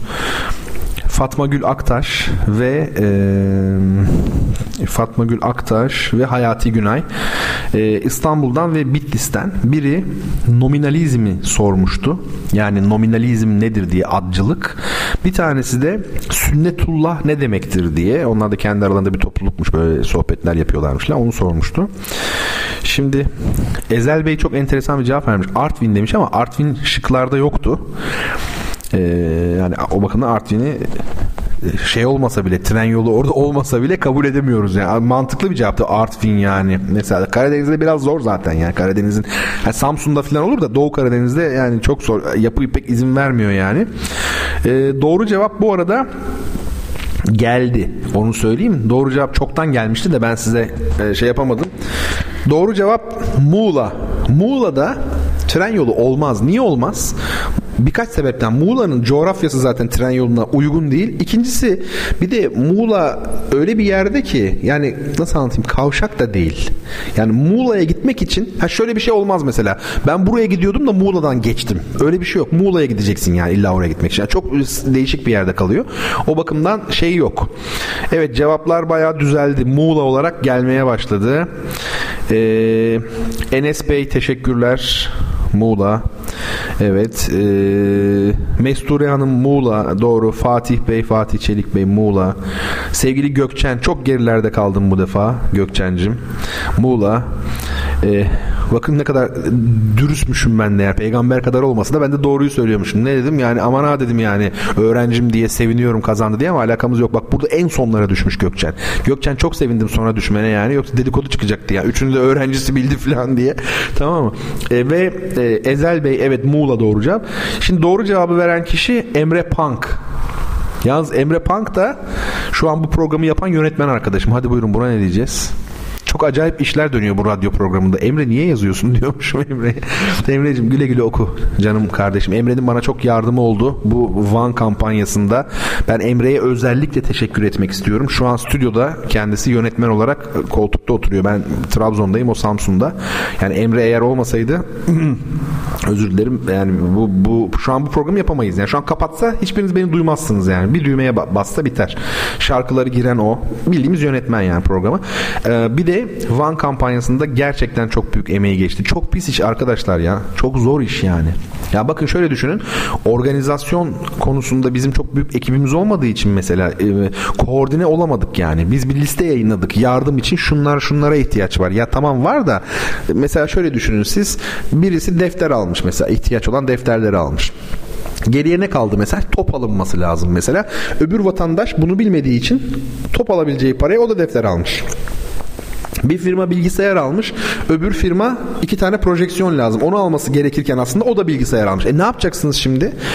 E bunların hepsini gönderemezsiniz. Biz de şöyle düşündük. Ya biz bu ileride belki bir vakıf kurarız hani veya bir depomuzda şimdi tutalım bunları. isme kayıtlı.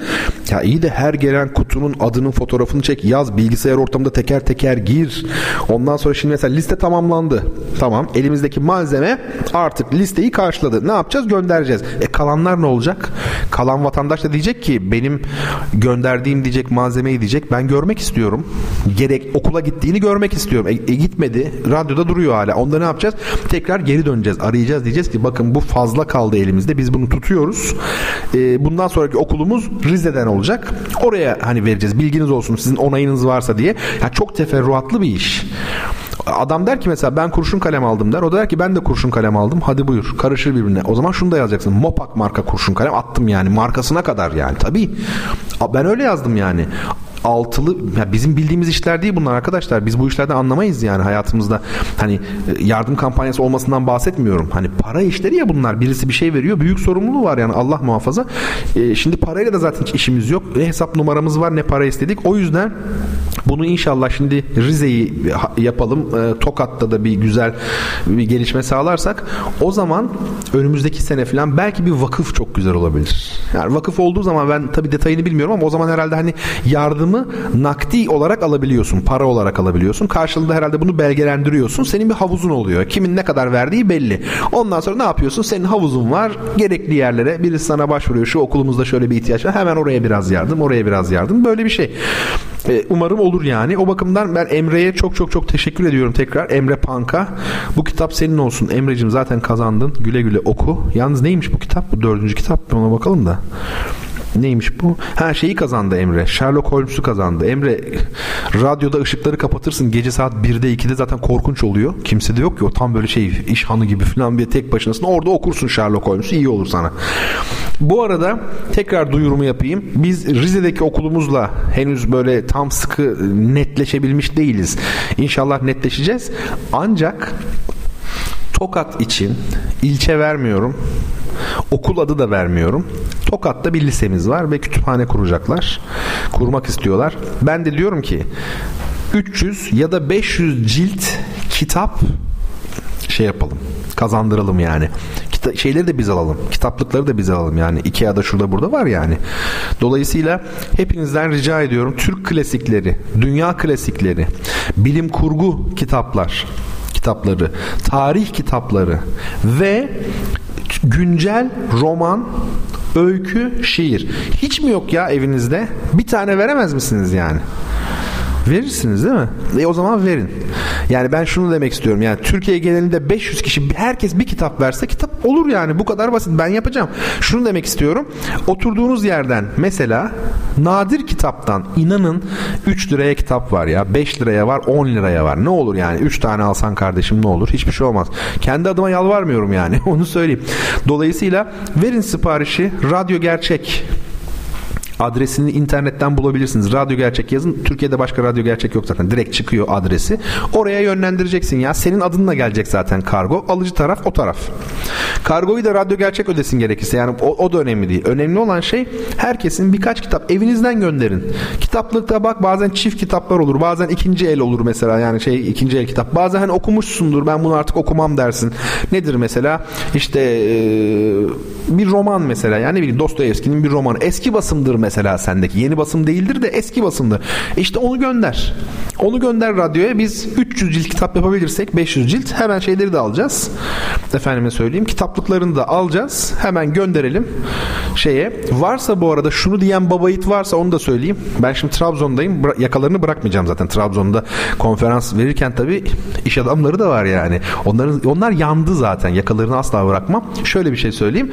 Şimdi bir hesap yapalım size. Nadir kitaba girdik.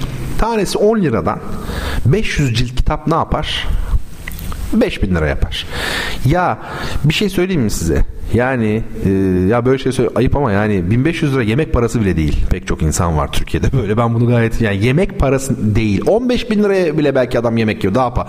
O yüzden ne yapacaksın 5000 liraya kardeşim? 1500 o verecek, 1500 o verecek. 3 ayrı yerden toplayacaksın veya 4 yerden toplayacaksın ya. Bin bin bin. Gelenlerle birleştireceksin. Gönderip bir tane kitaplık yapacaksın. Söz veriyorum varsa böyle iş adamı İş adamına gerek yok yani. Ben bu parayı vereceğim diyen varsa e, kütüphaneye de onun adını vereceğiz. Nasıl? Mükemmel bir şey. Kütüphaneye de onun adını verelim yani. Üzerinde yazsın. Ben istemiyorum kardeşim. O, o, o çok değerli hocamız oradan bana şey yazmış. Hocam kütüphaneyi kuralım. Hani şey yapalım. Sizin adınızı verelim diye. Ben dedim ki ya benim adımı vermeyin. Benim örnek alınacak bir tarafım yok. Çoktan ahlakı bozulur. Beni hani benim adımı ne yapacaklar? Onun yerine mesela Aziz Sancar'ı yazalım hani bizim değerli yani böyle çocuklar mafya babalarının falan örnek alacağına bilim adamlarını, sanatçıları böyle değerli insanları örnek alsınlar. Hani öyle isim koyalım falan dedim. Hocam bakarız dedi. Onun gönlünde benim adım var. Bertan Rona kütüphanesi tınlamıyor bile yani. Ben de şöyle düşünüyorum. Parayı veren düdüğü çalsın ya. Bunu karşılasın birisi. Hocam da herhalde kabul eder hocalarım da. O karşılayan hayırsever kişinin de adını verelim yani. Ne var bunda? Öyle sonsuza kadar yaşasın. Biz aracı olalım yani. Bizim başka bir derdimiz yok. Önemli olan çocuklarımız girsinler. Mesela benim evimde ben hatırlıyorum yani bir zamanlar 500 cilt kitap vardı. Ben 500 cilt kitabın nasıl göründüğünü biliyorum sayı olarak. O yüzden 500 cilt diyorum. Ha keşke 1000 cilt olsa kütüphane için. Ama 500 cilt başlangıç için çok iyi. Ufak ufak oraya biz vakıfta kurulduğunda eklemeler yaparız daha sonra. Bir de şu Çamlı Hemşin üzerine çok çalışmak istiyorum. Yani Çamlı Hemşin yani oraya oradaki çocuklarımıza ilkokuldaki çocuklarımıza ben yüklenmeyi düşünüyorum. Yani oraya neredeyse Van'daki kampanyamız gibi ihtiyaçları neyse onları alalım. Çünkü coğrafi yapısından ötürü belli sosyokültürel ekonomik sebeplerden ötürü e, hani eğitim götürülmesi gereken bir bölge. Dağlık da bir bölge. Oradaki çocukların bence gerçekten şeye ihtiyacı var yani kitap okumaya efendim. Ben çok uzun zaman e, 26 yıl İzmir'de komşularımız bizim e, Çamlı hemşinliydi. O çok iyi tanıyorum. Onlar bizi çok sever. Biz onları çok severiz her zaman. Hala görüşürüz. E, o bakımdan o bölgeyi tanıyorum yani biliyorum ve ihtiyaç olduğunu da biliyorum. Yani eğitimle ilgili adım atılması lazım. Yani uyduruktan çocukları okula gönderiyoruz. Eğitim zorunlu, ilk öğretim zorunlu falan. E çok güzel. Gidiyor, geliyor, gidiyor, geliyor. Belki zar zor bitiriyor ilk öğretimi. Değişen hiçbir şey var mı o çocuğun hayatında? Hiçbir şey yok. Yani bunların aşılabilmesi tabii ki böyle bir yardım kampanyasıyla e, olacak iş değil belki ama bir şey yapmış oluruz. Karınca demiş ya Hazreti Süleyman'ı ateşin içine attıkları zaman herkes su götürüyormuş ya hani karınca da bir damla suyu kendi ağzına almış götürürken sen ne yapıyorsun ya demişler bu bir damla suyu hani ne olacak filan yerin belli olsun demiş ya tarafın belli olsun. Yani bir şey yapma niyet burada çok önemli. O bakımdan tekrar ediyorum lütfen radyo gerçeğe bu başka bir kampanya biz defter mefter yok. Sadece kitap ve ne kitabı? Türk klasikleri, dünya klasikleri, bilim kurgu, tarih kitapları ve güncel şiir, roman, öykü. Uzattım belki bu son kısmı ama benim için önemli yani ben bunu çok önemsiyorum. Şimdi başka sonunda kazandım demiş Emre. Emre bu kadar hevesli olduğunu bilseydim sana gönderirdim. Bu arada size çok çılgın bir şey söyleyeyim mi? Emre'nin şu an kazandım dediği kitap nerede sizce? Radyoda zaten. Emre'nin kolisinde yan tarafta duruyor. Emre al kitabını almışsındır belki de yani. Bu da çok ilginç değil mi? Zaten hani kitapları da Emre, Emreciğimiz gönderiyor değerli dinleyicilerimize. O bakımdan da hani ilginç oldu. Ee, huzur takipçilerimizden huzur şeyini değiştirmiş resmini değiştirmiş ee, Kerem Bey'in müzikleri çok güzel demiş. Felsefe derslerimiz harika demiş. Derslerinizden böyle donanımlı bir program için teşekkür ederim. Ruhumuz bayram ediyor. Mahcup ettiniz. Valla ben de seviniyorum. Ee, demek ki bizim gibi insanlar varmış Türkiye'de. Ben en çok buna seviniyorum. Ya yani benim program ya da benim anlattığım şeyler ilgi çektiği zaman ben şundan mutlu oluyorum. Ya benim kara kaşıma kara gözüme olamayacağına göre demek ki diyorum ya ülkede benim heyecanlandığım şeylerle heyecanlanan yani bu konulara ilgi duyan insanlar var. Hep o kadar yalnız hissettik ki kendimizi bugüne kadar. Benim hocam bana hep öyle derdi. Sen ruhen deplasmandasın derdi ve hep deplasmanda kalacaksın demişti. Ama bakın insanlar var. Bu çok güzel. Mesela ben huzur nickname ile yazan e, değerli dinleyicim hiç bilmiyorum kim olduğunu falan. Sadece nickname'i var. Ama biliyorum hani isim olarak da bu nickname'de biliyorum. O bakımdan e, herkes benim için bir mana taşıyor aslında. Hatırlayabildiğim kadarıyla tabii. Yani bazen öyle oluyor ki mesela biri bir mesaj yazıyor. Cevap veriyorum. Mail olabilir veya WhatsApp'tan her şeyde bu Twitter'ın mesajlarına. Ah sonra bir bakıyorum biz onunla meğerse var ya dünyanın şeyini yazışmışız daha önce yani ama hatırlamıyorum yani böyle zorlanıyorum onu da söyleyeyim yanlış anlamayın ne olur. Emre Bey'e de diyor sevgili Huzur bu güzel programı bize dinlettiği için teşekkür ederim diyor. Sağ olsun. Sevgili Emre duyuyorsundur. Bak ne güzel sana teşekkür ediyorlar. Sonunda kazandım demiş Emre uzatmış böyle. Emre'cim ya istediğin kitap olsun. Selçuk Bey ne demiş? Hocam demiş Van için bir de temizlik malzemesi geliyor pazartesi demiş. Evet e, Van'daki hocamız değerli hocamız da dinliyordur programı eminim. O da duyuyordur. Bir sonraki okula nasip olacak sanırım demiş. Evet bakarız yani Rize'ye de gidebilir. Hakikaten organizasyonu çok zor ama inanılmaz keyifli demiş. Evet yani yardım etmekten zevk alan insanlar oldukça tabii ki keyifli olur yani. Ne mutlu size bu işleri seviyorsunuz. Selçuk Bey biliyorsunuz Küba'daydı. Döner dönmez bana mesaj atmış WhatsApp'tan. iki cümle. Hocam ben geldim. Van ne durumda? Adamın ikinci cümlesi kampanya. Bu muhteşem bir şey yani. Gerçek dost. Onu söyleyelim. Peki başka bir şey var mı?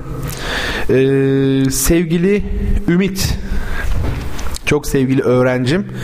Ee, ona çok çok selamlarımı söylüyorum. Onu çok seviyorum. Bugün derslerde beraberdik. Bazı öğrenciler bugün çok enteresan 8 saat bana maruz kaldılar yani.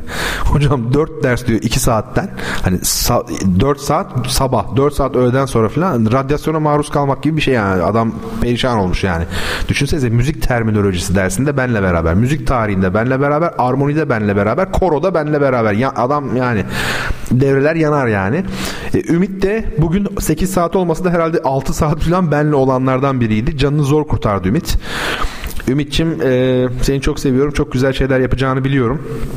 Yapıyorsun da zaten. Şu an e, karşımda sevgili Selçuk oturuyor ve Furkan oturuyor. Onlara da çok çok çok çok çok çok çok sevgilerimi iletiyorum. Buradan beraber döneceğiz geceliğin Edi ile Büdü gibi.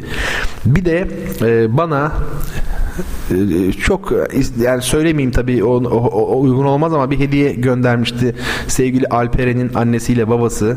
E, onlara da çok çok çok çok çok teşekkür ediyorum. E, bir de e, arkadaşına selam gönderecektim. Yanlış hatırlamıyorsam Tuğba değilse de yanlışsa da haftaya düzeltiriz Alperen'cim.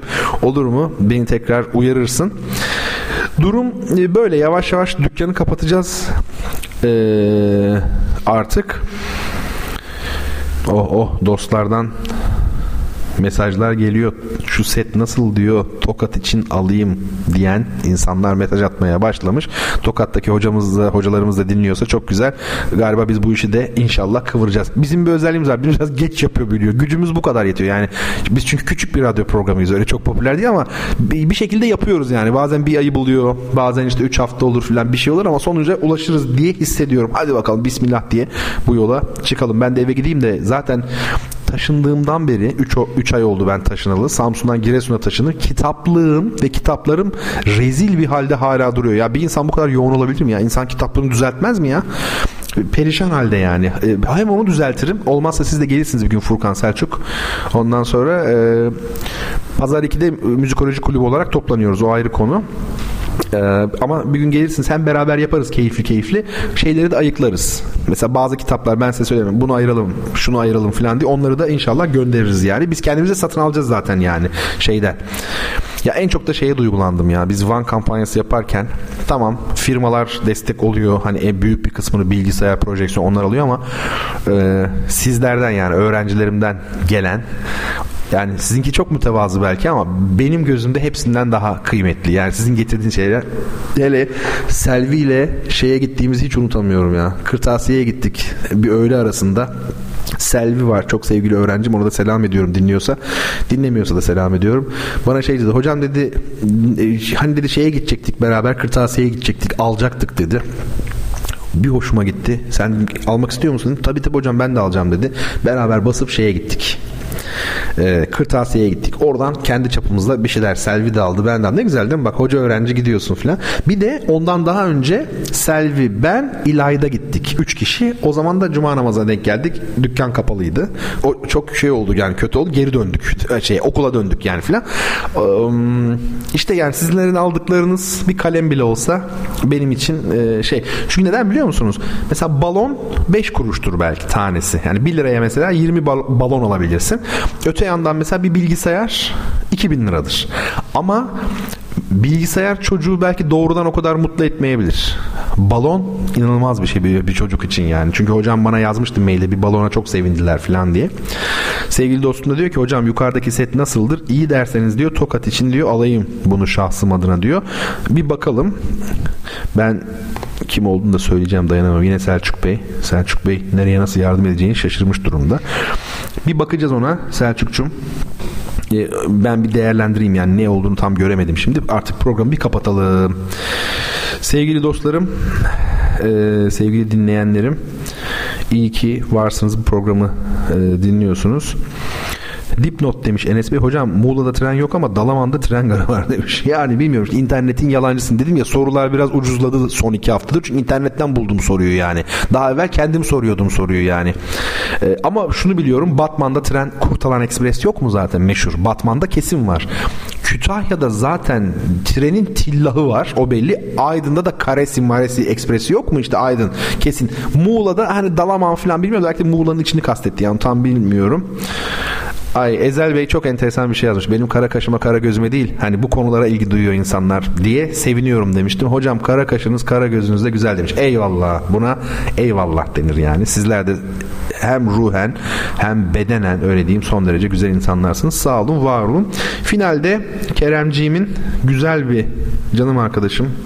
Mutlaka görüşeceğiz kısa zamanda. Kerem haftaya İstanbul'dayım. Ona göre.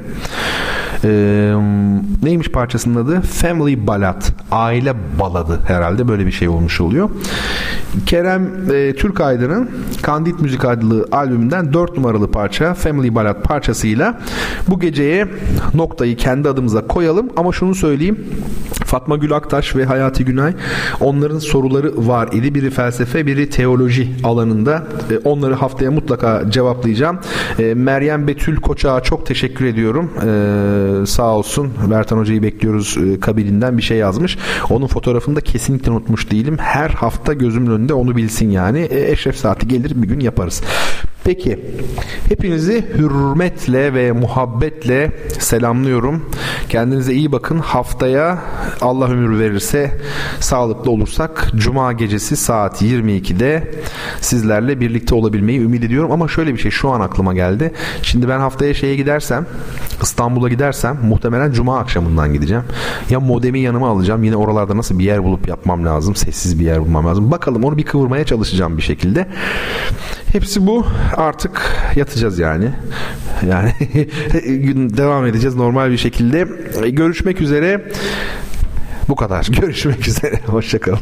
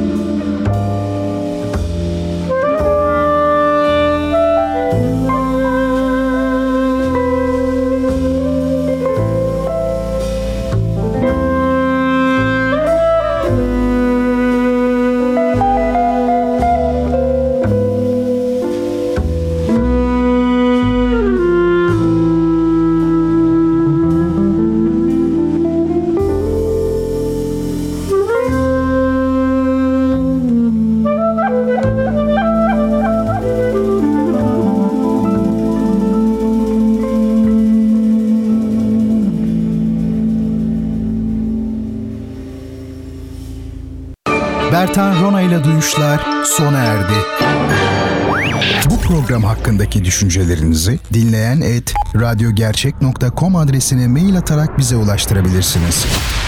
Dinlemiş olduğunuz programda ürün yerleştirme yapılmıştır.